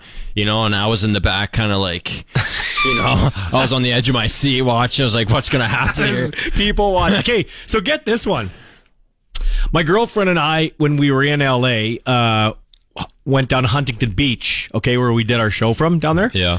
And we took the bus because it was cheap to take the bus. It wasn't that. Oh, you didn't very- want to pay fifty-five bucks for an Uber? Yeah, I know. Believe me, we're working on that. Uh, so we. So we drove. So we drove. So we little inside joke that everybody else paid fifteen dollars for an Uber Zinger. When ten minutes later and it cost them fifty five. Bogus. Anyway. We're on the bus, okay? It's like two two dollars and fifty cents or five bucks to ride. So we're driving on the bus, and this guy is sitting behind us, regaling us with stories with his buddies we could hear about how he partied one night. This is his exact words. I party. Oh yeah, man. I partied one night. Spent $150,000 partying. And I'm like, yeah, that's why you're riding uh, a Los Angeles transit bus. Yeah. Okay. Yeah. hmm You could probably do a reality show on a bus. How about that other guy that was driving us? Remember the stories Oh, he was telling us? One minute he was talking Yeah. about wrestling gators in a swamp, and the next minute he was talking about going to a local grocery store. Man, he, that You dude, were so that anno- dude, you were that so dude annoyed. was. Uh, I don't. He was on something. You man. were annoyed. Oh man, And you were mad at me because I'd never. I just kept encouraging him. Yeah, you did. You just gotta keep your mouth shut in those situations. I had a headache when I got home, man. When we come back at the other side of a 4:30 news Gators. CFL report, and speaking of the CFL, we talk with the guy who was a hero at the Grey Cup, Chad Kelly, quarterback of the Argos, here on 620 CKRM. 432 with your sports ticker. We got five games in the National Hockey League tonight. The Pittsburgh Penguins in Ottawa to take on the Senators. The Boston Bruins taking on the New York Islanders. Colorado's in Calgary. Tampa Bay Lightning in Vancouver. And the Dallas Stars in San Jose uh, taking on those San Jose Sharks. And I had some other news here that just left my screen. Uh, the Vikings and Pro Bowl wide receiver Justin Jefferson, sorry, expected to have contract talks this offseason, but as of today, the two sides have not yet begun any negotiations.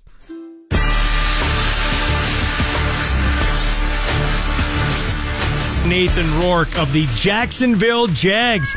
What about Jacksonville and the Jags offer or presentation did you like in the end? Yeah, for us, it really came down to situation and, and the best chance to to go in and uh, be on the active roster uh, year one. You know, really didn't feel like it was worth our time to go into a situation where a team wasn't all that interested. Situation didn't yield the best opportunity to get on the field and be on an active roster. And we feel like if I was going to be in a practice squad situation, it'd be better just to go and stay with the Lions, right? So Jacksonville always they they were big on on me from the beginning. They were very interested, really wanted to give me a chance to compete to be the number two guy. And then, you know, I think for me, it's really important to have at least that opportunity to to make a difference if something were to happen to the starter and Trevor Lawrence. So, you know, all those factors was really the big thing. And then obviously the opportunity to, to be coached by Doug Pederson, someone who's had a lot of success with young quarterbacks and, uh, you know, just a stand up guy all around. So looking forward to, uh, all those different things that, that made this decision so easy. So, any message Mhm. to CFL fans listening to this thing? Yeah, I'm just I'm, I'm really grateful. The the reception was fantastic. I mean, it was a real treat to play at BC Place in front of the BC Lions fans who were just fantastic. And but it, it was really special to be able to go to you know away stadiums and uh, some really great places to play. And A lot of passionate CFL fans across the country that were that were fans of me, and I I really appreciate that. I know that there's a lot of pride that CFL fans take in their Canadian players, and hope that continues for the for the next batch of guys and and the already emerging stars that are in this league. And uh, I hope that I just hope that continues. And I just I'm, I'm very grateful for the, the opportunity it, it was to to, uh, to really to make a, a bit of a name of myself and and to be able to to play uh, a, a game that I love and in front of so many people who were happy to see me play and, and were as fired up as I was. So um, just really appreciative of that, and uh, it'll be an experience I never forget. I'm very grateful for the uh, the way that uh, my career has gone so far. Well, Rider Nation will be a part of your uh, history because you were on the field when Mike Riley couldn't play. Didn't start off so Yeah. great, but you really came back with a lot of moxie. In fact, I think you guys ran out of time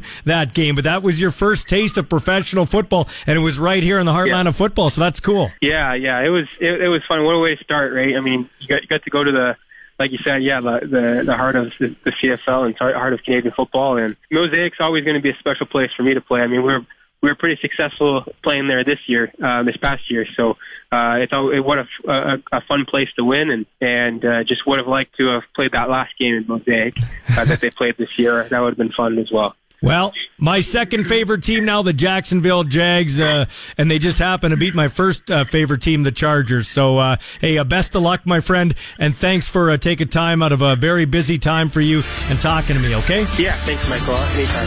CFL report with Jacksonville Jaguars quarterback Nathan Rourke.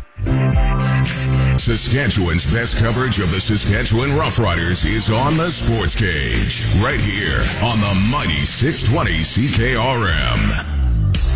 Got a nice text from the commissioner of the Saskatchewan Junior Hockey League, Kyle McIntyre, saying he loves the new format. Zinger, keep up the good work, guys. Thanks, Kyle. Appreciate it.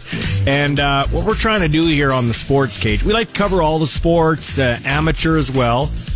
But um, here's what uh, here's what we want to do. We want to have a situation where we bring this is the place to come for CFL talk. That's what we want. Doesn't matter if it's the riders, just CFL talk because we talk about promoting the league in the off season.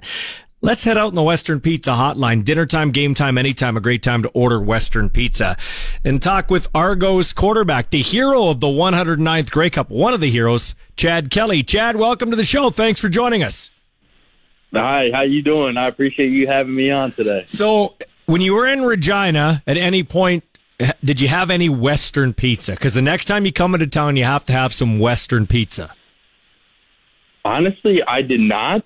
I uh I think I went out to eat maybe once, and that was to I believe it was is it Joey's out there? Oh yeah, yeah, yeah, yeah, yeah, yeah. Um, I went there um one time, and otherwise I just stayed in the hotel, try to get off my feet and and just get ready for the game. So I didn't really get to explore. So uh, we'll bounce around here, but Chad Kelly, you got drug tested after the game. I've been drug tested too back when I played football three times. Not a very, it's not a great procedure and very unnatural. Like some other dude is watching you do your thing. It's kind of uncomfortable, isn't it? Very much so. It, I got tested the first game of my CFL career and the last game. So uh, clearly, we made some some leeway in between. it doesn't feel very random, though, does it? I don't think those are ever random. and listen, what it was kind of a Debbie Downer for you, right? Like you didn't like. Did you get to celebrate immediately with your team, or did they usher you off to that room? Because I know at Mosaic where they do it, they brought you up the tunnel right away, or what? Yeah, I mean, um, you know, I I had to go to the bathroom fortunately right away, so I was able to just get it out the way. But you know, still the whole process, signing the papers and and yada yada yada. You know, that obviously takes ten to fifteen minutes. So, you know, I celebrated on the field with with the guys and my family, and then next thing you know, you know, in the locker room, it it, it was about fifteen twenty minutes after. So, Chad Kelly, how many beers did you drink out of the Grey Cup after you won? uh, after it, I, uh, probably a few, but um, you know, I have not seen it really since then, and and I just got it. I asked today. I said, "Hey, uh, is it cool if I get the Grey Cup?" Oh, well, we're booked up until March, so uh, thanks for that. So do you get do you get it after March? Like, will you get it? You should get a day with it, don't you? I, I, I mean, I mean, you would assume that the players would have first dibs, but you know, I guess staff is. uh from top to bottom more inclined to to get it sooner. So it is what it is. That's ridiculous. Hey, you're a great guy to ask this because I know in the past announcers and, and, and, you know, let's say announcers. I've known announcers of teams. They get a championship ring when the team wins. I, I would, I said this on the air and I'll say it in front of you too. If, if the Riders ever won a Grey Cup and somebody offered me a ring, even like a, a knockoff ring, I would turn it down. I'd rather have a gift card at the at the Rider uh, memorabilia store as opposed to getting a ring because I didn't earn that ring. That, like I didn't blood, sweat, and tears, knee injuries. How do you feel about other people getting rings that aren't players? Man, you know, uh, I, I think it's okay. I mean, obviously, there's so many people that put in a ton of hours, a ton of work to make things happen on game day and behind the scenes. So, you know, I'm definitely, definitely not opposed to those people getting it. I, I even remember in college, you know, those big time boosters that, you know, gave a lot of money. They always wanted wanted and felt like they were a part of something as well. So, mm. you know, I I I, I think it, it's more than reasonable to to give them that, but you know, I think at least holding the Grey Cup uh, before them is a little bit more reasonable than than getting a ring. I agree with that. So, but don't you agree with this? The best trophies are the ones you can drink out of, right? Like the Grey Cup, the Stanley Cup, right?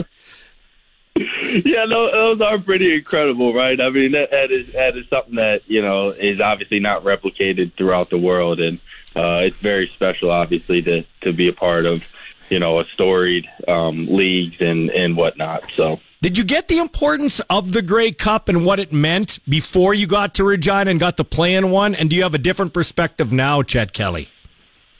Um, you know, I, I think I have an appreciation for, um, you know, how I don't want to say how hard it is to get there, but the obstacles that you have to overcome to be a part of it, right? Um, me and my girlfriend were actually talking. We're like, yo, the most Canadian thing ever is is having it in Saskatchewan, right? Out of all the places, and you know, I, I couldn't think of a better place to have it than you know in Regina, and just the the feel and the vibe was just absolutely amazing, and you know, I, I I think the the grand scheme of things that that is the perfect place really to have it. Let me ask you a hypothetical, okay? You probably can't answer, but I'm going to ask it anyway because that's the fun of radio. So, first of all, do you know what's happening with McLeod Bethel Thompson? He's a free agent. There was a lot of talk about his future during Grey Cup week. I know you guys are obviously probably buddies. You share a quarterback room. Have you heard anything with regards to McLeod Bethel Thompson and what he plans to do?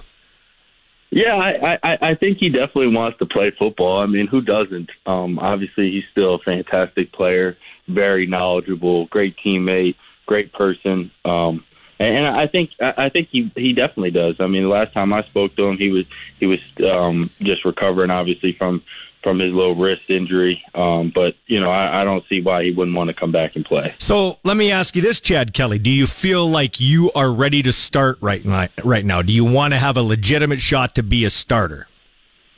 One thousand percent.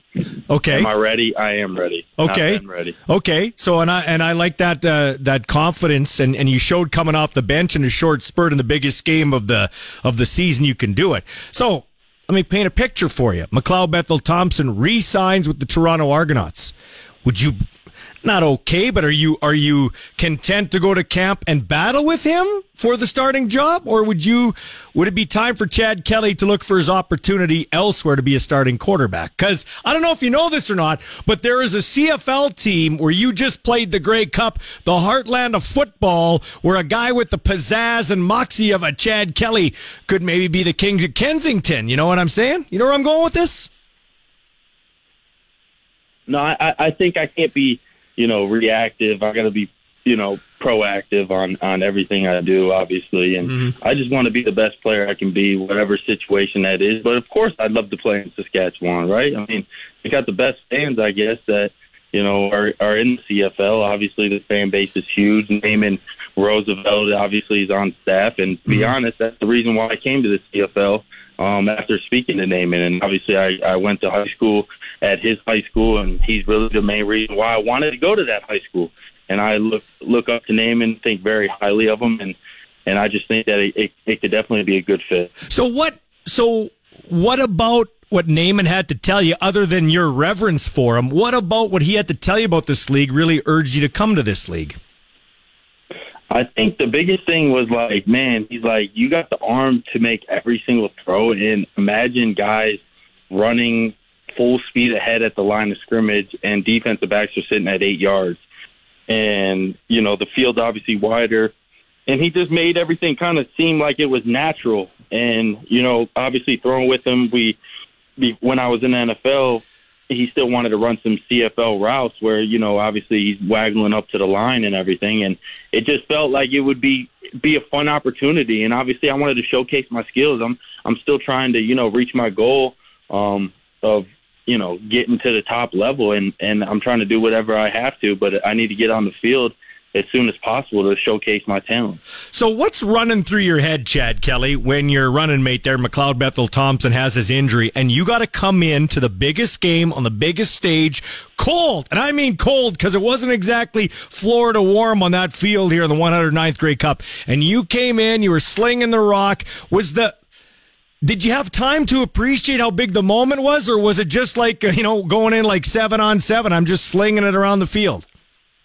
Yeah, I, I, I, that's funny you say that. I mean, I just remember like him coming off the field and saying like his his finger or whatever or his thumb or wrist. I, I'm not really entirely sure, just because I was you know so focused on the game. And then you know they were taping it up and. And then all of a sudden we got a, I, I think we got an interception or a turnover, I believe. I, I think um, Shaq had got one. And then coach is like, "Where's Chad? Where's Chad?" I'm like, "I'm right here. What's up?" Like, eh, I, I'm I'm waiting to see if Mac is okay, right? You know, I'm, Mac, you good? And he's like, "You got it." I was like, "All right, here we go." And then you know, I just run out on the field as if, "Hey, here we go. It's just practice." I mean, that's how you got to approach a game, and and can't look at the moment as too big. You just got to be even keeled, and that's kind of how I went out in the field. I was like, "Hey, fellas, this is what we're to do right here. All right, coach has this. Hey, if they go cover zero, hey, make sure you look. All right, this ain't your route, but you got to make sure that you're prepared for that boundary. You have to come down and blitz. And what do you know? They did that on one of them, and you know, coach was calling off stuff off the off the top of the head and not on the wristband, which that shows you kind of the confidence that he had in me. to be able to go out there and just call plays off the top of the head instead of looking at the wristband. Uh, Chad Kelly joining us here for a couple of more minutes. So, um, uh, Chad, your your uncle is Jim Kelly. I didn't want to make this about your uncle, but is there any piece of advice or anything he's, uh, you know, said to you that helped you with your football career? Yeah, man. Um, I probably didn't listen to him as much as I should have, uh, to say the least. Um, you know, but I, I, I've obviously grown and and and realized everything that he's told me is obviously for for the for the best. And you know, I think the biggest thing is, is just don't stop working and, and obviously just keep your faith in God. Right? People can get discouraged. I could have got discouraged. You know, like I said before, I lost so many people this year, so so dearly close to me, and you know, it was definitely very hard, but at the same time, you know, I kept the faith. I, I, I kept on working and, and just kind of doing exactly what he, he's always preached to me, and that's just working hard. What an inspiration he is, not only with how he came back on the field after losing all those Super Bowls, but he's just been, uh, he's been beating down cancer. Like he's, uh, he's hanging in there. He's, he's certainly an inspiration. Yeah, definitely. I mean, to go through it twice and and you know to lose his son and obviously to lose four straight Super Bowls and go through the personal personal things that he's went through. I mean, obviously he's came out on top and you know, you just got to be thankful for someone to go through something and, and be resilient enough to get through it and, and try to, you know, teach someone else, you know, the mistake that he's made or, you know the the reason why he's always kept positive through through the faith of God. Well, it wasn't a direct line for him to go to Buffalo. He went to the USFL, ends up with uh, with the uh, Buffalo Bills and and greatness. Uh, what did he reach out to you after the Grey Cup? Did he say, "Hey, great job"? Have you talked to him since you won the championship? Does he even follow the CFL? Yeah, uh, yeah, he reached out um, twice since then. We haven't um, really talked much about it. He he doesn't really pay attention anymore. I don't Yeah, think so. yeah. It's all good. It's Yeah. all good. Okay, lastly, what do you appreciate about our game and like about our game now that you've been in it now and soaked it all in? Oh, uh, what do I appreciate it? I appreciate really the two downs.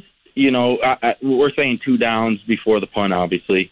Um, but I, I think what I appreciate most is that you know you got to pretend that it's second down or third down every play, right? Mhm. And you have to stay ahead of the sticks. When you get to be, you know, second and nine, second and ten, you know, you- you're behind the sticks. It's very hard to you know sustain the drive and and and keep the drive going.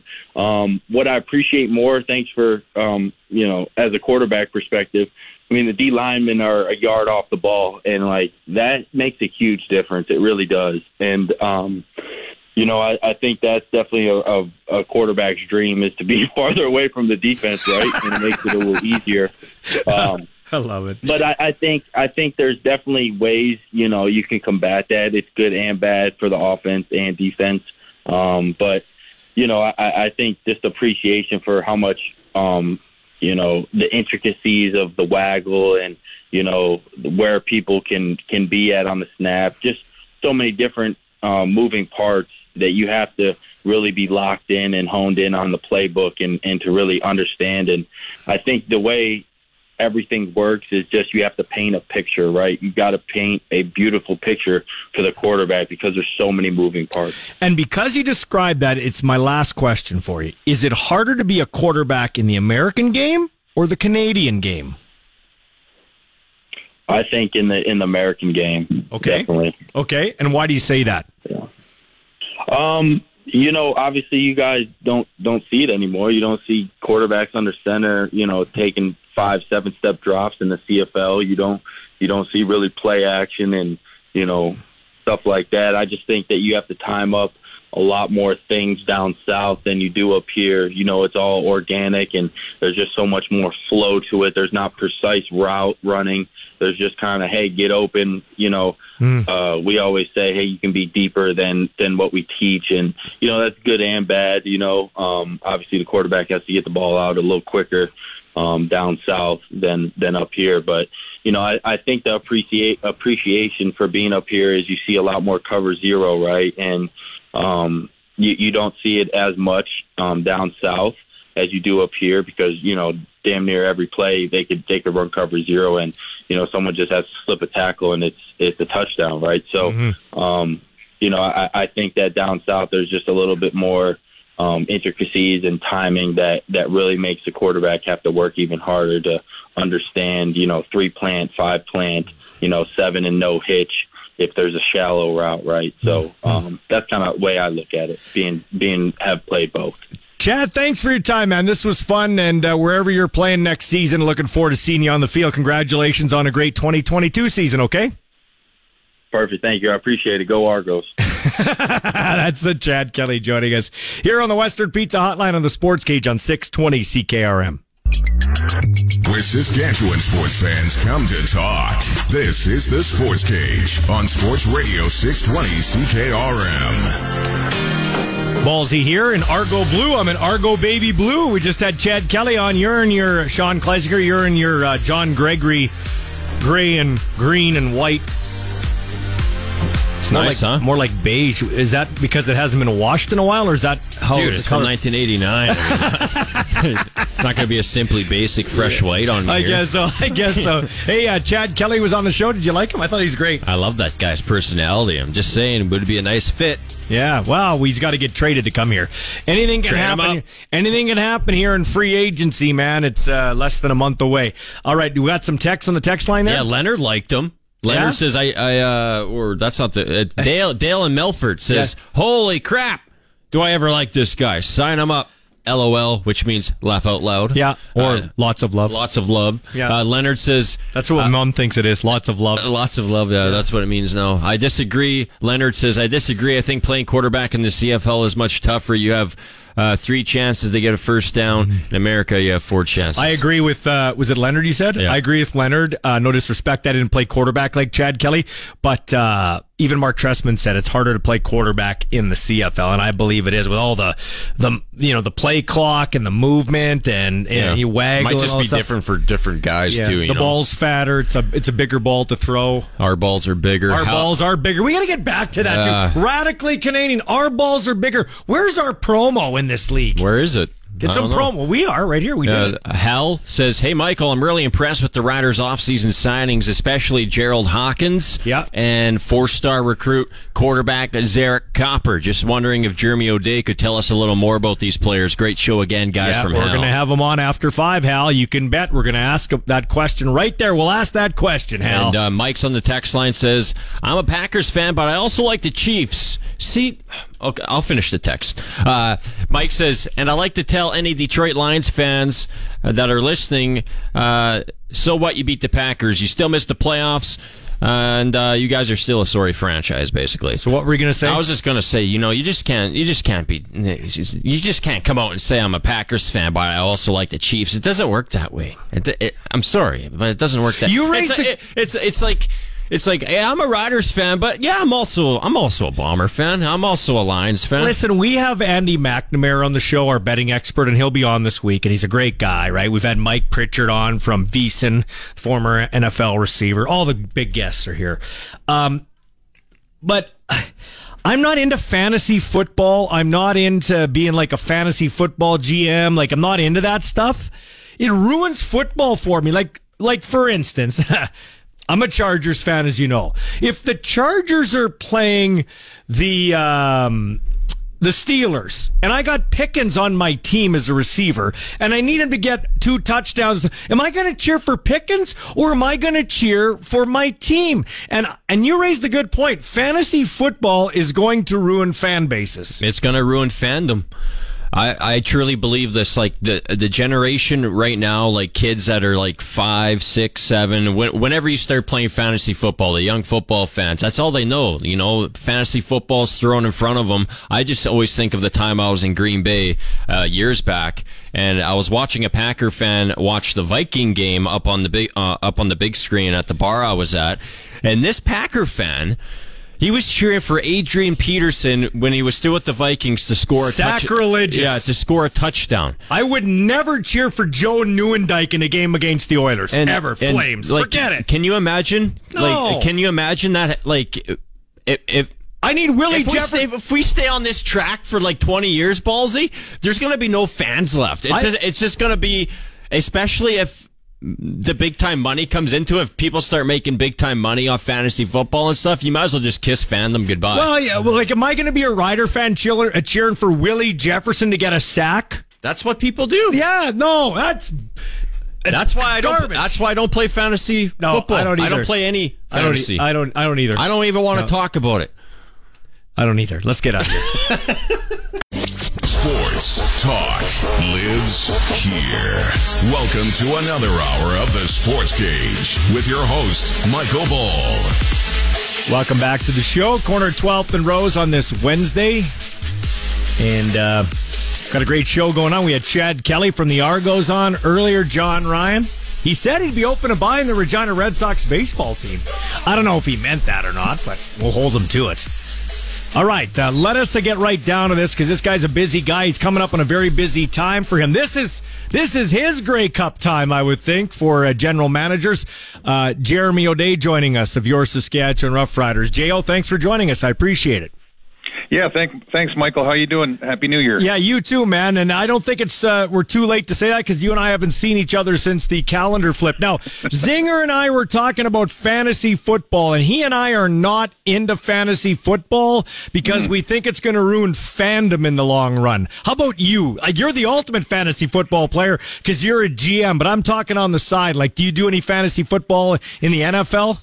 No, I don't. I we actually, I, I think we had. I, I know our guys in the office have a fantasy football, and I know they uh, they got some some good rivalries going with the business office. But I I, I did it a, a few years ago, and and felt like I just didn't have a lot of time to focus in and on it. So I uh, I let those guys do it. I, I do like to get involved in their uh, their conversations when they get heated about it. though. we've we've got we've got a lot of fantasy football GMs in in uh, in the office here. Yeah, we got about uh, probably 500,000 GMs in the province, to be honest, as you know. So uh, we'll get to that in a second. On the Manning cast for Monday Night Football during the playoff game, I think they were talking about the Chargers collapse 27 nothing, and Eli and Peyton were kicking it around. And Peyton said, I don't know. Halftime adjustments are a myth. He goes, I don't even know in my 18 year career if we did a halftime adjustment. We go in, we use the bathroom, have a couple of oranges, and the coach says, All right, let's go. Are halftime adjustments overrated, Jeremy O'Day? I would say they probably are overrated. I, th- I think that uh, there's certainly a lot of work that goes on. It's it's uh, a hectic time for the coaches. They they fly down from the press box and they meet in the coaches' uh, locker room, and they're really just just kind of going over what they've been seeing right on offensively and defensively, and if this is what we're getting a lot of, and these are the things that we want to do to try to beat them. Um, but if there was you know, a lot of the adjustments happen during the game uh, as you're seeing them, but you know, you kind of just get a summation at a halftime, and then and then from there they're into the locker room. They're they're gathering their group to kind of tell them what they've been seeing, and and so there's some adjustments that are going on. I, I don't know if it's uh, as big as everyone thinks. I think that you know uh, one half could be different from the other half, and and everyone thinks, boy, they they had some great halftime adjustments, and and the reality is the players just have adjusted to what's what they're seeing, and and maybe even play better. All right, uh, Jeremy, ahead of free agency, what does it look like for you and your cohorts there? Like, like, do you have a board like you would a draft board, like a free agency board with uh, priorities in terms of, uh, you know, maybe position or players, your own guys? What does it look like? Yeah, you're exactly right. So it's very similar to how you'd have it set up with a draft board. So you you break it down by position. Um, you kind of rank the positions as you see them. Um, you're gathering information on on different things about each player uh, as you're ranking those guys. Um, as guys are getting signed by other teams, you're taking them off the board and adjusting kind of your approach at, at times. Um, which is it's it's a very fluid thing, but yeah, it's a draft board that we set up. Um, we actually it's a little more digital now than it used to be, and um, it's not so much the magnets and, and Mm-hmm. moving them around like like uh, back in the day, but um, very similar where you're actually working uh, on the computer and moving them around, and then um, as you get really close to the draft, we'll we'll set up a, a board in the uh, in the war room here and, and have it in front of us so we know what's going on. Hmm.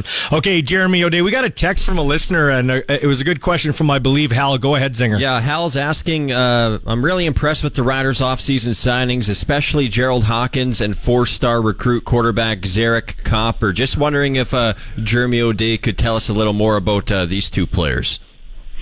Yeah, so um, you know, obviously one of the focuses for us is is trying to bring in some good competition at the tackle position. So Gerald Hawkins was someone that, oh boy, I actually saw as a rookie when he was in camp with the Pittsburgh Steelers, and we saw him all the way up until uh, this last year when he was in camp with the Saints, and so just a real athletic. Uh, tackle that we feel that will fit our our our league real real well. We've been after him for a while, and really it's about uh, just timing with those guys. And Derek Cooper's uh, another guy that actually came to our free agent camp that we had in September. Um, we actually worked him out twice, once in Atlanta and once in Dallas, and uh, really impressed us with his arm strength. He's a big a big he's a big quarterback. Um, he's got great size, but he's got a an exceptional arm with them. So we're excited about those guys. Um, you know, not not not ranking uh, by priority, but we're we're excited about both those guys to come and compete. And um, with Hawkins, we're we're we're hoping for big things from him. Now you were uh, you were quoted as saying earlier, I think, with Three Down Nation uh, during the CFL uh, winter meetings that you know our O line obviously we got to do some work, but maybe it wasn't as bad as it looked, Jeremy. But if you were looking at the O line, would it be the tackle position that does need to uh, improve? Do you maybe just overall need to get a little bigger? Do you think up front? Um, I don't know necessarily know if we were, our size was was as big as people make it. I've heard that a couple times in the off season that we need to be bigger. I, I understand um, that you know the bigger you are, the more space and um, you know people would think that uh, that size is a huge thing, but um, you know in particular, I think that we can we can try to improve it at tackle. And again, um, maybe maybe the way we're doing things a little differently will will help. Um, but yeah, in particular, I, I would say that we're trying to improve uh, at that position, and it's it's uh, it's a, it's a tough position. There's a lot of a lot of people that are after uh, good Mhm. quality offensive tackles. If you look at it in our league, there's not a, a ton of guys that are established that are that are all stars or or on their way to being it. So uh, we're focused on that. That's obviously one of them, but we got a lot of work to do in, in all areas. Yeah, okay. So this is Jeremy O'Day, the Rough Riders GM, joining us here on the Sports Cage. Um, I heard your offensive line coach, Anthony Vitelli, uh, say, I want my guys to be tough.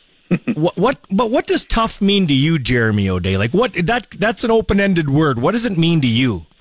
I think it's just about really just get, getting your job done and and and doing it efficiently, but also um, just getting up after every play and have that work like mentality, right? So be able to to play physical and and play through some injuries. Obviously, you get dinged up quite a bit uh, when you're when you're in the trenches, but just to have that consistency, um, guys that are working hard.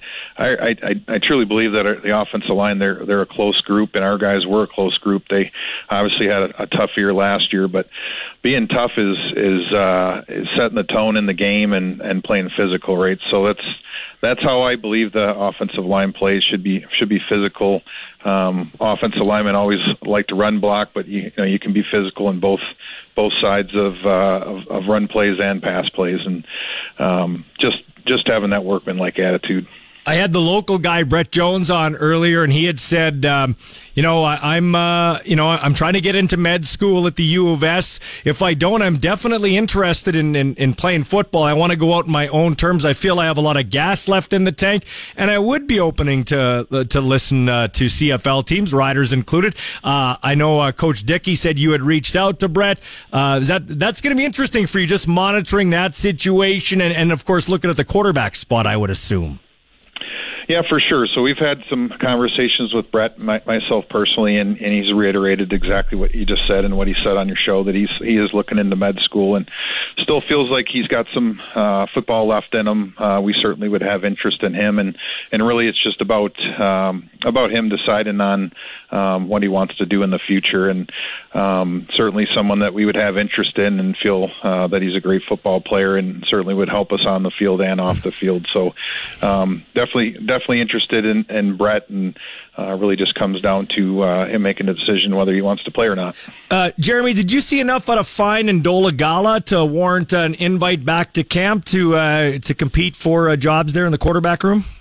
Yeah, definitely, definitely, uh, definitely seeing those guys come back and compete. I think you know, like to see a, a little more sample size, but I think they've shown enough uh, throughout uh, Mason's two years here and, and Jacob's uh, second year, or sorry, going into his second year, that, that we definitely want to bring them back to camp and, and give them a chance to compete. I think that um, you know Jake in particular was was really uh, put in a hard spot in a couple of games where he had to he had to play because of uh, certain you know he played the COVID game where he didn't have a lot of prep, and then the game that he did get in, uh, if you remember, that was the the flu game that we had in Winnipeg that we had to actually drive him over Yeah. from uh, from Regina to get him there, and and uh, a lot of people don't know this, but Jake was actually sick during that game too. He kind of kept it to himself, but we found out after the game that he was he had the flu like the other guys, but he really wanted to play. So different quarterbacks, they're both different. Obviously, the size is one thing. Um, one's got a real strong arm, and and uh, and the other one has been super successful in, in college and, and got more play time this year. So um, comfortable with bringing them back to, to compete, and, and uh, that's what we're we're looking to do with those guys. Jeremy, can I get you on hold for a couple of minutes? I got a few questions I want to ask you. Just got to fit in a break here, and then we'll come back and I'll ask you about three or four more questions and have you on your way. Is that okay? Absolutely, no problem. All right, it's the uh, general manager of the Saskatchewan Roughriders, Jeremy O'Day, joining us here on the Sports Cage on 620 CKRM. It's time to step into the radio octagon. You're tuned to the Sports Cage on Saskatchewan Sports Radio, 620 CKRM. Continuing our conversation with Rough Rider GM Jeremy O'Day. Thanks for his time. I know it's going to be a busy stretch for him here, so he's squeezing us in. So, uh, you know, I, I wondered if there was, uh, you know, where there's smoke, there's fire. When a guy gets a lot of workouts, are you are you ready for him to leave the nest, so to speak? Any update on Kian Schaffer Baker, Jeremy? Yeah, so yeah, I, I guess uh, we you know we kind of go through this every year with our guys, and and uh, the NFL teams start you know shortly after our season's over requesting guys to work out. And Kian's, I think Kian's had nine or ten requests from different teams, so he's had quite a few. So yeah, I guess I guess as they're coming in, it's one of those. Uh, just to be quite honest, we it's one of those. Uh, those those emails that you don't really want to get, right? So you're coming in and you're kind of going, oh boy, here's another one and here's another one, and um, so yeah, no, he's gone to quite a few workouts. Um, you know, to my knowledge, right now he hasn't uh, been offered a contract um, that I'm aware of, and the NFL teams uh, they're they're allowed to start offering uh, futures deals after the regular season's over, so they started to offer those um, on January 9th, and so um, you, you can never tell. You can never tell when a team is is uh, is going to make an offer. I think um, everyone just assumes if you don't get one right away, you won't get one. But if if you remember, we actually had Jonathan Woodard that had a real late workout, and, and he actually only had uh, one, and he actually signed uh, with the Chiefs there. And so you never really know until it's it's over. That that window's open all the way up until free agency, and um, right now there's nothing to report on it other than he's worked out for a lot of teams. Now, I know you've uh, been quoted as saying Duke Williams went through a lot of things last year in terms of his uh, health, and uh, when on the field was productive. If Duke is healthy, is he a priority for you guys? Um, we're we're still we're still working through some of those some of those things and deciding, um, you know, where everyone fits as far as um, back on our team and also with salary and those types of things. Mhm. So um, those those are ongoing. Um, I guess I don't really have a, a great answer answer for you uh, on that one right now, Michael. But we're we're continuing to have conversations with a lot of our free agents, and um, we'll know more as as we get closer. Okay, so here's something for you. Yeah, and I I know you can tell me what you can tell me, but when you're having those conversations about a guy's age, about his injury history, about his salary, or you have, is it you and Coach Dickey? Is it you, Kyle Carson and Coach Dickey? Like, wh- wh- what do those conversations look like, as much as you can tell us? Yeah, so those conversations are uh, they really happen, um, you know, a- after we've get get through all of our exit interviews and and we start planning for the 2023 season. Um, so yeah, who's involved with that? Myself and Kyle and Paul Jones and and obviously Coach Dickenson has a has a lot of a lot of say in that too. But we all actually get together and we actually will go through uh, individually first on kind of our thoughts moving forward and kind of the reasons why and um, kind of start shaping what we want the the team to look like. So we all have some input in there, um, and we actually come with a little bit of a grading system where really the the things that you just said all come into factor. Right? It's going to be uh, based on their age, their their production, their salary, their injuries. All those things are considered when uh, we try to make a decision on that. And um, you know, and those and that's just us, and that has to be a two way street from the players. The players have to want to continue to play uh, with our team. So those discussions all happen uh, prior to us talking to the guys and and trying to set uh, set our plan for the for the next year. I'm glad I got you here because uh, my grandpa always said perceptions, everything, and facts are negotiable. So when when the first the first thing that came across was Mason Nyhus dropped from the Riders neg list. So I did a little digging and I found out you guys did offer him a contract, which he turned down. Can you expand a little bit because I like to uh, make the facts the forefront instead of perception. Okay. Sure.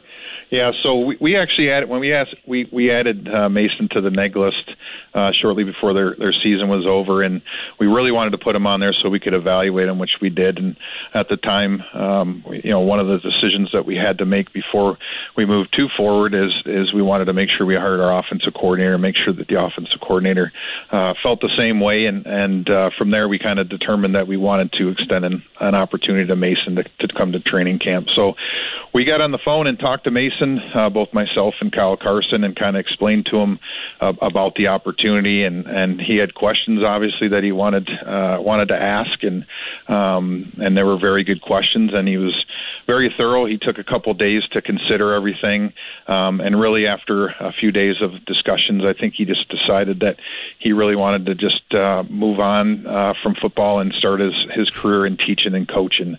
And so we respected that, and um, you know some of the conversations we'll keep to ourselves because it's probably doesn't uh, uh, probably not not as important. But uh, we did actually call him and, and talk to him and, and had a good discussion with him, and ultimately uh, was his decision. It's good. Okay, so here's what I want to ask you. And I asked Coach Dickenson this, but I'd like to ask you because you're the guy, uh, you know, negotiating contracts and things like this. It's not just Mason Nyhus. You had it happen to you uh, going into last season with Mattland Riley and other other teams have had guys, Canadians gen- generally, who have had better.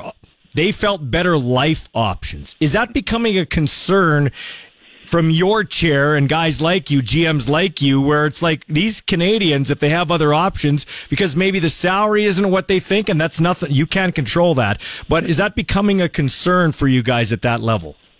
Um, I think the concern is when you when you when you draft a player and and they change their mind or um, they don't continue on playing football. I think that's that's more of the concern um, than guys just deciding not to play. I think it's important when you go through the the draft and when you're talking to the players is just to to make sure that they're they're all in committed and and, and look at all the guys that we drafted. They they you know they told us that they were all in and, and committed to it. And you know, things changed. I think it's unfair to put them all together. I think um, you know we've had uh, two or three of these in the last couple of years, and you know I think it's unfair to, to group them all the same. I know with Mattland, he he was uh, in a tough position where we had the COVID year, right, and so mm-hmm. he, he had a year off and, and actually went and got a, a really good job, and um, you know started a career before we even had a chance to have him in camp. So um, I think that that affected that decision there, and um, you certainly want to, um, you know, the your draft picks are, are very uh, they're worth gold, right? So you want to use those um, the best way. And I certainly don't uh, discredit his his uh, his approach or anything. He made a decision that was best for his family. But you know, the Canadian players overall, I, I'm not super concerned. I think that there's there's really good Canadian players. I think that you know, definitely in my time in the CFL, the, the the quality of Canadian players has improved. I think if you look at the amount of Canadians that are playing in the NFL, if you look at the amount of Canadians that are going down to the NCAA, I think um, I think Canada was a hotbed for players, and I think that the NCAA schools just caught up to it and and started finding them and, and recruiting them a little bit more than uh, they did in the past. And and and there's there's more to it. I've I've said I think that uh, the coaching's better. I think the facilities are better. I think that uh, the quality of the game is improved. That's just from from my standpoint, from my from my time in uh, in the CFL. But I, I think there's a lot of great Canadian players out there, and um, you know, it's just about picking the right ones. It's not easy to win in this league, so I won't say it's simple. But hey, you need good quarterbacking, good O line play, uh, steady O line play, and you, you got to have you know things got to go your way. But you got to have good Canadians too. Lastly, Jeremy O'Day, are you confident that you can find? Uh, a quarterback that's going to direct this team, whether it's the guys that you we talked about earlier or somebody else out there that you can bring in here to lead your team uh, to a victorious season. Absolutely, there, there's good quarterbacks out there. There really is, and I know there's lots of talks about. Uh, you talk about fantasy football. There's a lot, a lot of talks Yeah. about who's going where and, and where they're going to end up. And I know that I've been asked uh, many times uh, at different places who's going to be the quarterback this year, and um, you know that's something that's going to be determined. Uh, uh, might not even be determined until we get to camp, but we're we're definitely gonna we're working hard on that and you know we'll see how free agency treats us, and we're we're keeping all uh, all doors option uh, all the all the options of, available, and um, we've gone through and obviously we've we've ranked our quarterbacks how you'd like to get them, but you're you're also uh, you're, you know it's a fluid situation with free agency, and you know where guys will will end up or or who wants to be uh, come to Saskatchewan to be our quarterback, and um, certainly could be someone that uh, that that that someone else isn't expecting. Okay, and and lastly, Jeremy, with that, without I know you're not going to tip your hand, so I'm not even going to ask that. But it's we talk fantasy football. It's got to be interesting, right? Like you, you, you, you kind of got to have a, a guy in mind or a couple guys in mind, and that pool of money that you know you'll need to get them or or keep aside. So then you just, I, I assume, build your free agency around that hypothetical situation.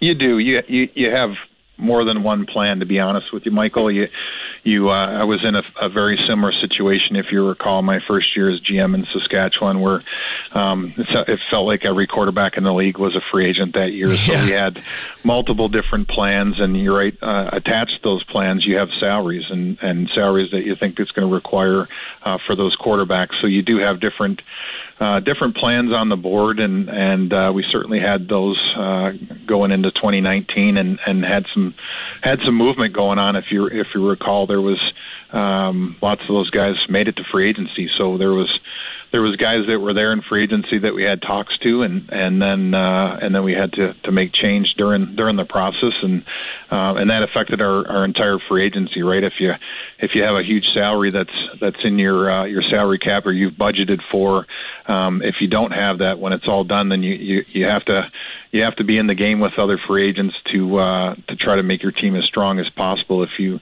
don't have the quarterback that you that you targeted or that you expected to to fill that uh, that salary requ- requirement there. So so there's lots of moving parts that we do when we go into it. So you, um, I remember particular uh, in particular it was Coach Dickenson's first year as well, and we had uh, a number of different uh, plans on the board. And I said, well, we can go hard at this, or you can have this quarterback and these four other players, right? So you're, Yeah. it's uh, it's a moving it's a moving uh, target, and certainly. Um, I think from the outside that uh, everyone says, "Oh, that's that's got to be fun, pretty fun to deal with," but it's uh, it's fast paced when it happens, and and uh, you, you really got to uh, to think on the fly when that happens, and, and make sure that you you really you have to have uh, conversations with multiple pe- people. Well, better you than me, my friend. We'll be watching eagerly. Thanks for your time, uh, and best of luck in the off season here. Okay. Thanks, Michael. I appreciate the call, and thanks for having me on. All right, that's uh, the GM of the Saskatchewan Roughriders, Jeremy O'Day. When we come back on the other side of the 5:30 news, we are going to have Farhan Lalji. We'll have our Pat chat and uh, our Where Are They Now feature. This is the Sports Cage on 620 CKRM. Hey, your sports sticker at 534. It's for Bronco Plumbing and Heating, where professional service is guaranteed. They'll treat you right. Give them a call at 781 2090. Hey, on this day back in 1958, Willie O'Ree made his debut with the Boston Bruins, becoming the first black player in NHL history. And some news from Montreal today. The Montreal Canadiens have announced that Yuri Slafkovsky will miss three months with a lower body injury that does not require surgery. So uh, that's a big blow to the Canadien de Montreal. Our house is your house. Welcome inside the Sports Cage on Saskatchewan Sports Radio, 620 CKRM. Welcome back to the Sports Cage. By the way, Pat Chat's brought to you by the Canadian Brewhouse. Catch an NFL game at the CBH and you can win a trip to this year's Super Bowl. We'll talk to this next guest from TSN, Farhan Lalji, about the NFL playoffs. But first, Farhan, welcome to the show. Thanks for taking my call. The Vancouver Canucks. What a tire fire. Oh. Like Rutherford admits they're talking to coaching candidates, or he has, but Boudreau's still his guy. Like, what a grease fire. Yeah, there's a lot of different uh, descriptors, and that's pretty appropriate. Um, and you know, the hard part is, is that when Jim Benning was the GM of the Canucks, uh, you know, he, like it was a job that he didn't belong in, right? I mean, he was a scout that should have been a scout, and you know, presented poorly, had a poor plan. But you kind of looked at it and said, like, you know, who's Jim Benning? Yeah, he was there for eight years, but Jim Rutherford comes with pedigree. Jim Rutherford's a three-time three-time Stanley Cup champion. Jim Rutherford is a highly regarded senior executive in the National Hockey League as a GM and president. Nobody doubts his ability to do this right. So when you look at what actually is happening and the way it's happening, uh, yeah, it's there's just no defending it. There's no sugarcoating it, and I, I don't get it. Right? Uh, you know, and it's not just it's not just the the uh, the situation with Boudreau, right? I mean, and that's not good. Mhm. But when you look at what's happened on the medical side, and you know, they they kind of attempted to explain it, but you know, in the 24 hours after that, certainly we, you know, people then reach out to you their sources and say, uh, they said this, but not quite. And um, you know, players are are being asked about it. And there's just a lot of ugliness surrounding how this organization is perceived. And, and look, for me, in that window from 2009 to 2012, this was regarded as one of the best organizations in the league under Mike Gillis, and people wanted to be here. People took less money to come here, right? I remember when uh, Edmonton went all in on trying to get Manny Malhotra, and he took less money to come to Vancouver, right? And and there, you know, like that's what it could be here because it's an incredible city, and the owner spends to the cap, even though he does a lot of other things poorly, and the facilities are good. Like there's a lot of good there, but boy, are they handling this so poorly, and it's only going to get worse with the decisions they've made and how bad that locker room is. Um, tire fire on many, many levels, not just what's going on with Bruce Boudreau. You lost a big figure, literally and figuratively, uh, last Sunday in Gino Odjick. Just a comment about that.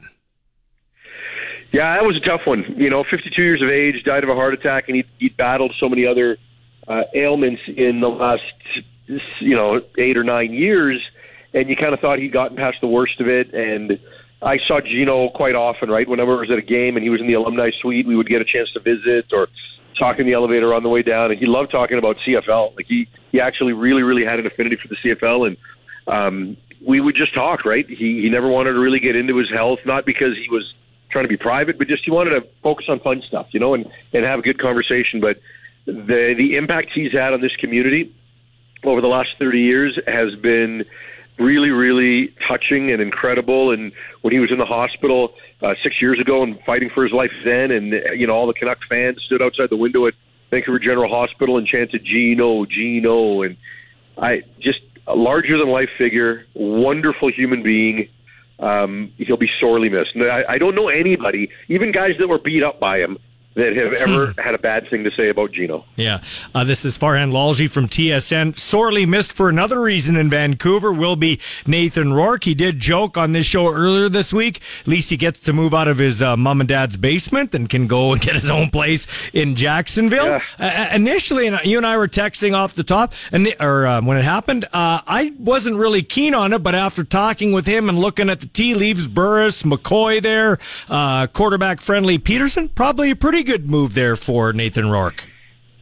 Yeah, I, I think so. You know, at, at the end of the day, there there was no perfect situation. Like, there's a perfect situation that you and I could have found, right? That Yeah. you could have looked at a particular team and saw some level of stability with a mid-level quarterback. Like I, you know, I had said Minnesota seemed to be a logical uh, conclusion for me. Seattle seemed like a logical spot for me, but ultimately, those teams have to also be just as interested in Nathan and want to give him a guarantee so that he knows he's not just a camp arm. Like there's so many things that, that line up. Like you talked about a few of them, right? Uh, a coaching, quarterback friendly system, advocates in the building. You know, there's a there's a lot of things. People are like, why didn't he go to Arizona? Well, because the coach just got fired and the GM just got fired. Like, wh- why would you go there and the person that evaluated you isn't the one that signed you, right? There, there's so many things that wouldn't have worked. So for me, look, you can go there, um, properly develop. We're seeing fewer and fewer starters play in the preseason. He could get heavy play time in six preseason games over two years. And if Trevor Lawrence gets hurt, he could get two to four games, you know, over the course of the next two years, let's say, in a best case scenario. And if he hits it out of the park, then what has Jacksonville done? They have found money. They can take a Nathan Rourke and say, okay, we're going to trade you to this team for a third round draft pick, and you can now be a 1B. You might not be a 1A, but you can get a legitimate chance to compete. We've seen what you can do. You've got film. You know, and that's kind of what you have to look at it as. Is he ever going to start ahead of Trevor Lawrence? Never. Like in terms of football merit, it's never going to happen. Trevor Lawrence is a generational quarterback. Uh, he's made a big jump from year one to year two. He'll continue on that trajectory. He's going to win Super Bowls. He's an incredible talent, and he will live up to all the hype when he got drafted number one overall. Uh, but there is still a, there's still a window where Nathan can do good things and set himself up for the next step. Lastly, Farhan Lalji, you love football, you love NFL football. Give me an upset if there is one this weekend. I don't know that there is. Uh, you know, I'm, I'm I- like I'm picking Kansas City uh, just Yeah. because they're better, and you know, in, in all phases, and I think they're going to win that football game. I, when I stay in the AFC, like the Cincinnati Buffalo game is so compelling, but I just my gut tells, and both teams were lucky to win last week. Let's Yeah. not kid ourselves. I think if you couple the emotion around that the, the Hamlin situation and completing the game that wasn't, and it being in Buffalo, and what that means to them, along with the Cincinnati offensive line injuries, my gut tells me Buffalo is going to find a way to get through that game. Um, and I, I think Philadelphia and San Francisco find a way to get through their games and play in the NFC title game as they should, as the two best teams. So, generally speaking, you never get the top two seeds in both conferences to advance.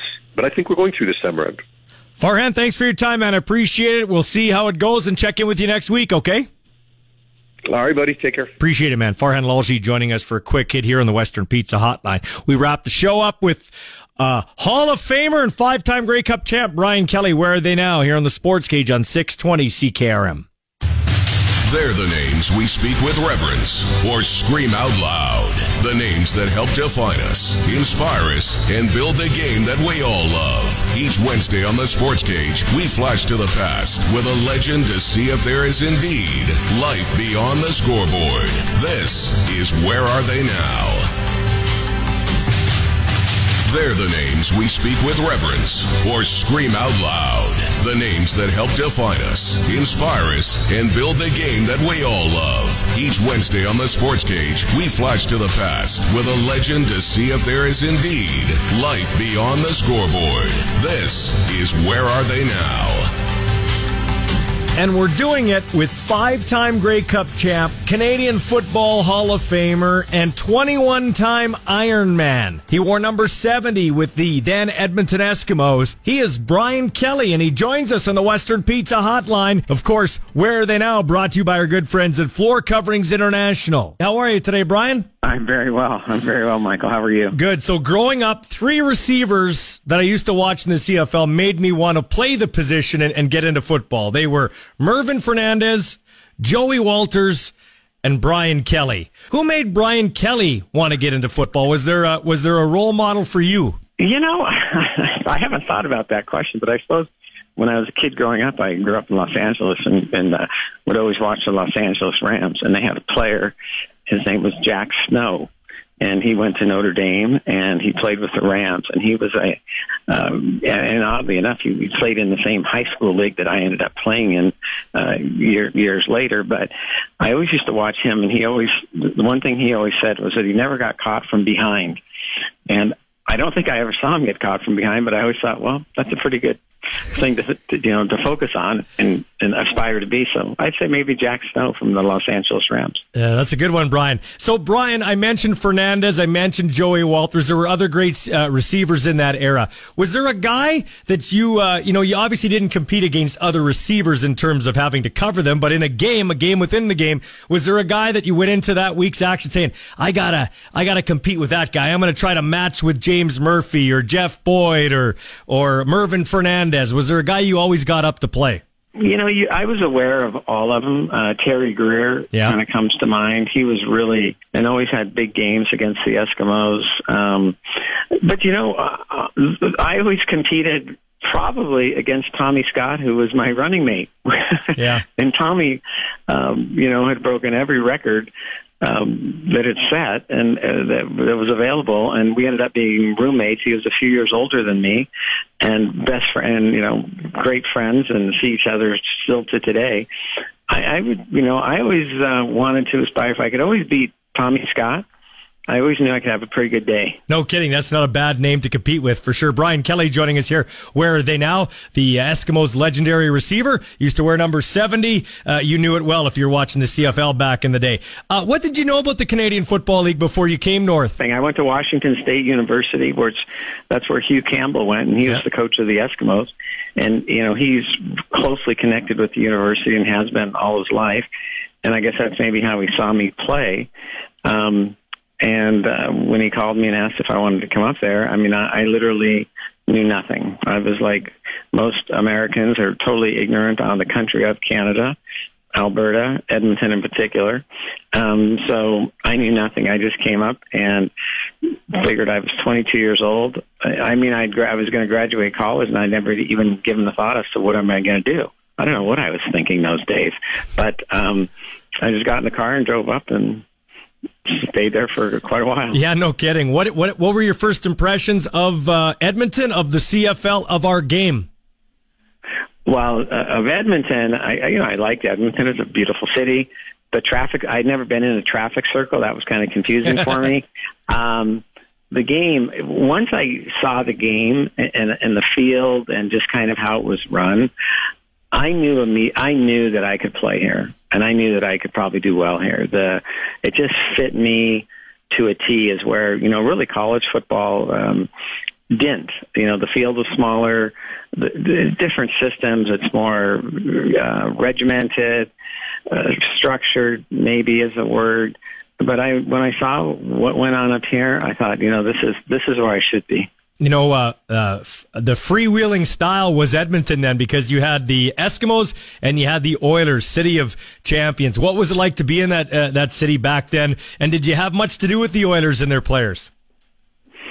Yeah, you know, it was a great, great place to be. You know, it was before all the social media and all the scrutiny that today's athletes are under that I have no idea how they actually handle.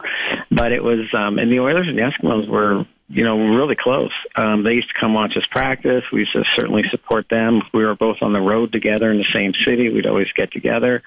Um, you know, they were just a bunch of young kids, just like we were. And it was, um, and Edmonton's a small city and they were incredibly nice. They're, you know, I know we were kind of uh, sort of the, what they aspired to be because we were winning before they got to winning. And um, so it was a really good relationship, uh, really healthy, really fun. You know, when I think about it, you know, if I tell people stories about, yeah, you know, we'd go have beers with Gretzky and Messier and stuff in Vancouver after a game, it's like, well, who believes that even? Yeah, right. Um, yeah, right. No. Nobody. But it, it was a small city, and we were just all a bunch of young kids. You were Warren Moon's favorite target all those years. Just talk about playing with Warren, another fellow uh, Hall of Famer, and, and just the chemistry you guys had. How magical that was. Well, you know, the, the first thing is Warren was exceptionally gifted. He could throw the ball to any part of the field, um, which his arm was, you know, strong, but it was it was really it was accurate, and he had a lot of touch.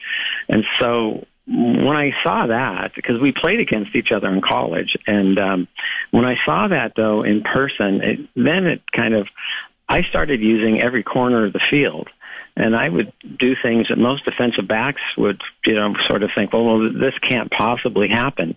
But knowing Warren's abilities, um, we would do it. And, and a lot of the times, you know, defensive backs would give up on where I was going because they figured, well, there's no one that can get the ball to him. Mm. And well, sure enough, Warren could. And so that had a lot to do with it. You talked about uh, Mr. Snow with the Rams, I believe, and, and how he never got caught from behind. Uh, now, forgive me, I was a younger boy watching you play. I don't remember you as a speedster, but you were shifty. You ran great patterns. Would you agree with that assessment? And, and really, maybe Brian Kelly was deep a lot and open a lot, not only because you were a good route runner, but because Moon could throw it farther than anybody thought he could. That's true. And uh, a long secret that I've I was a lot faster than I ever let anybody know. so, you know, I would always used to just present this front of being just a slow guy, and you know, and the defensive backs are not the brightest group of people that I ever came across in athletics, and they all bought it hook, line, and sinker. And um, I was a lot faster than anyone ever thought, anyone ever believed who was playing against me. That is outstanding. Brian Kelly joining us here for Where Are They Now? The Eskimos legend. Now you're a Canadian Football Hall of Famer. In 1991, you were also picked as the top 20 player ever to play in the CFL in their top 50 list by TSN. What do those two accolades mean to you? Well, you know, the Hall of Fame is, is, is really, it's really nice. And it was, you know, unfortunately, I kind of retired early, and I, I left when I was 31. I was I, I had my best year the previous year, and it all came so quickly that I was still in my mid 30s when I was getting these kind of awards. That I, I really, I don't know if at at the time I really appreciated what it meant. I certainly do now as the years have gone on and people that have waited and waited and waited to get into a Hall of Fame, I certainly uh, empathize with them. Um, but so it, that was almost one of those things where I was really fortunate to play with a really good team. We won lots of games and championships, and this was another. You know, it was much more team related than individually related, but I probably didn't appreciate the significance of it mm-hmm. because I was so young um, at the time. And the you know the top twenty thing. I mean, I'm I'm proud of that. There's a lot of you know the CFL's been around forever. And uh, I, I'm quite proud of that, actually. Yeah. One of the uh, guys who was on the 1978 to 1982 uh, Edmonton uh, Eskimos football team. Actually, I think he came a little later. Sorry, he did, but he won his last uh, his last game was a Grey Cup win in 1987 when the Edmonton Eskimos beat the Toronto Argonauts at uh, BC Place. Yeah, from 79 to 87. Yeah, so he missed the he missed the first Grey Cup, but he won four there, and then the fifth one in 87. He's a he's 21 Ironman competitions. This dude is still in great shape, uh, and he was our guest for uh, Where Are They Now? And it was brought to you by Floor Coverings International. Need new floors? Let Floor Coverings International bring their mobile showroom to you. Visit their website for your free consultation. Zinger, what show is the best guess? 620 CKRM, the home of your Saskatchewan Roughriders. Tomorrow, AJ Jakubik, who yes. went to the World Cup. He's also the voice of the Ottawa Redblacks and goes to Senator games. We'll talk uh, Ottawa sports with him. We'll talk with the great rumpled scribe Rob Vanstone, Kerry Joseph, yes. quarterbacks coach for the Seattle Seahawks. We'll talk about Geno Smith's great season with Seattle and their disappointing loss to San Francisco in the playoffs. Former Rider quarterback joins us, Glenn Suter, and BC Lions Canadian receiver, Big Jevon Cottoy. That and much, much more coming up tomorrow on the Sports Cage. Make sure you're tuning in. You can catch the podcast, this one, uh, right away when Zinger puts it up. Thanks for listening. Talk to you tomorrow. Today's sports cage has come to a close. Miss a segment? Download or stream the podcast now at sportscage.ca. Get your sports straight from the source. 620 CKRM.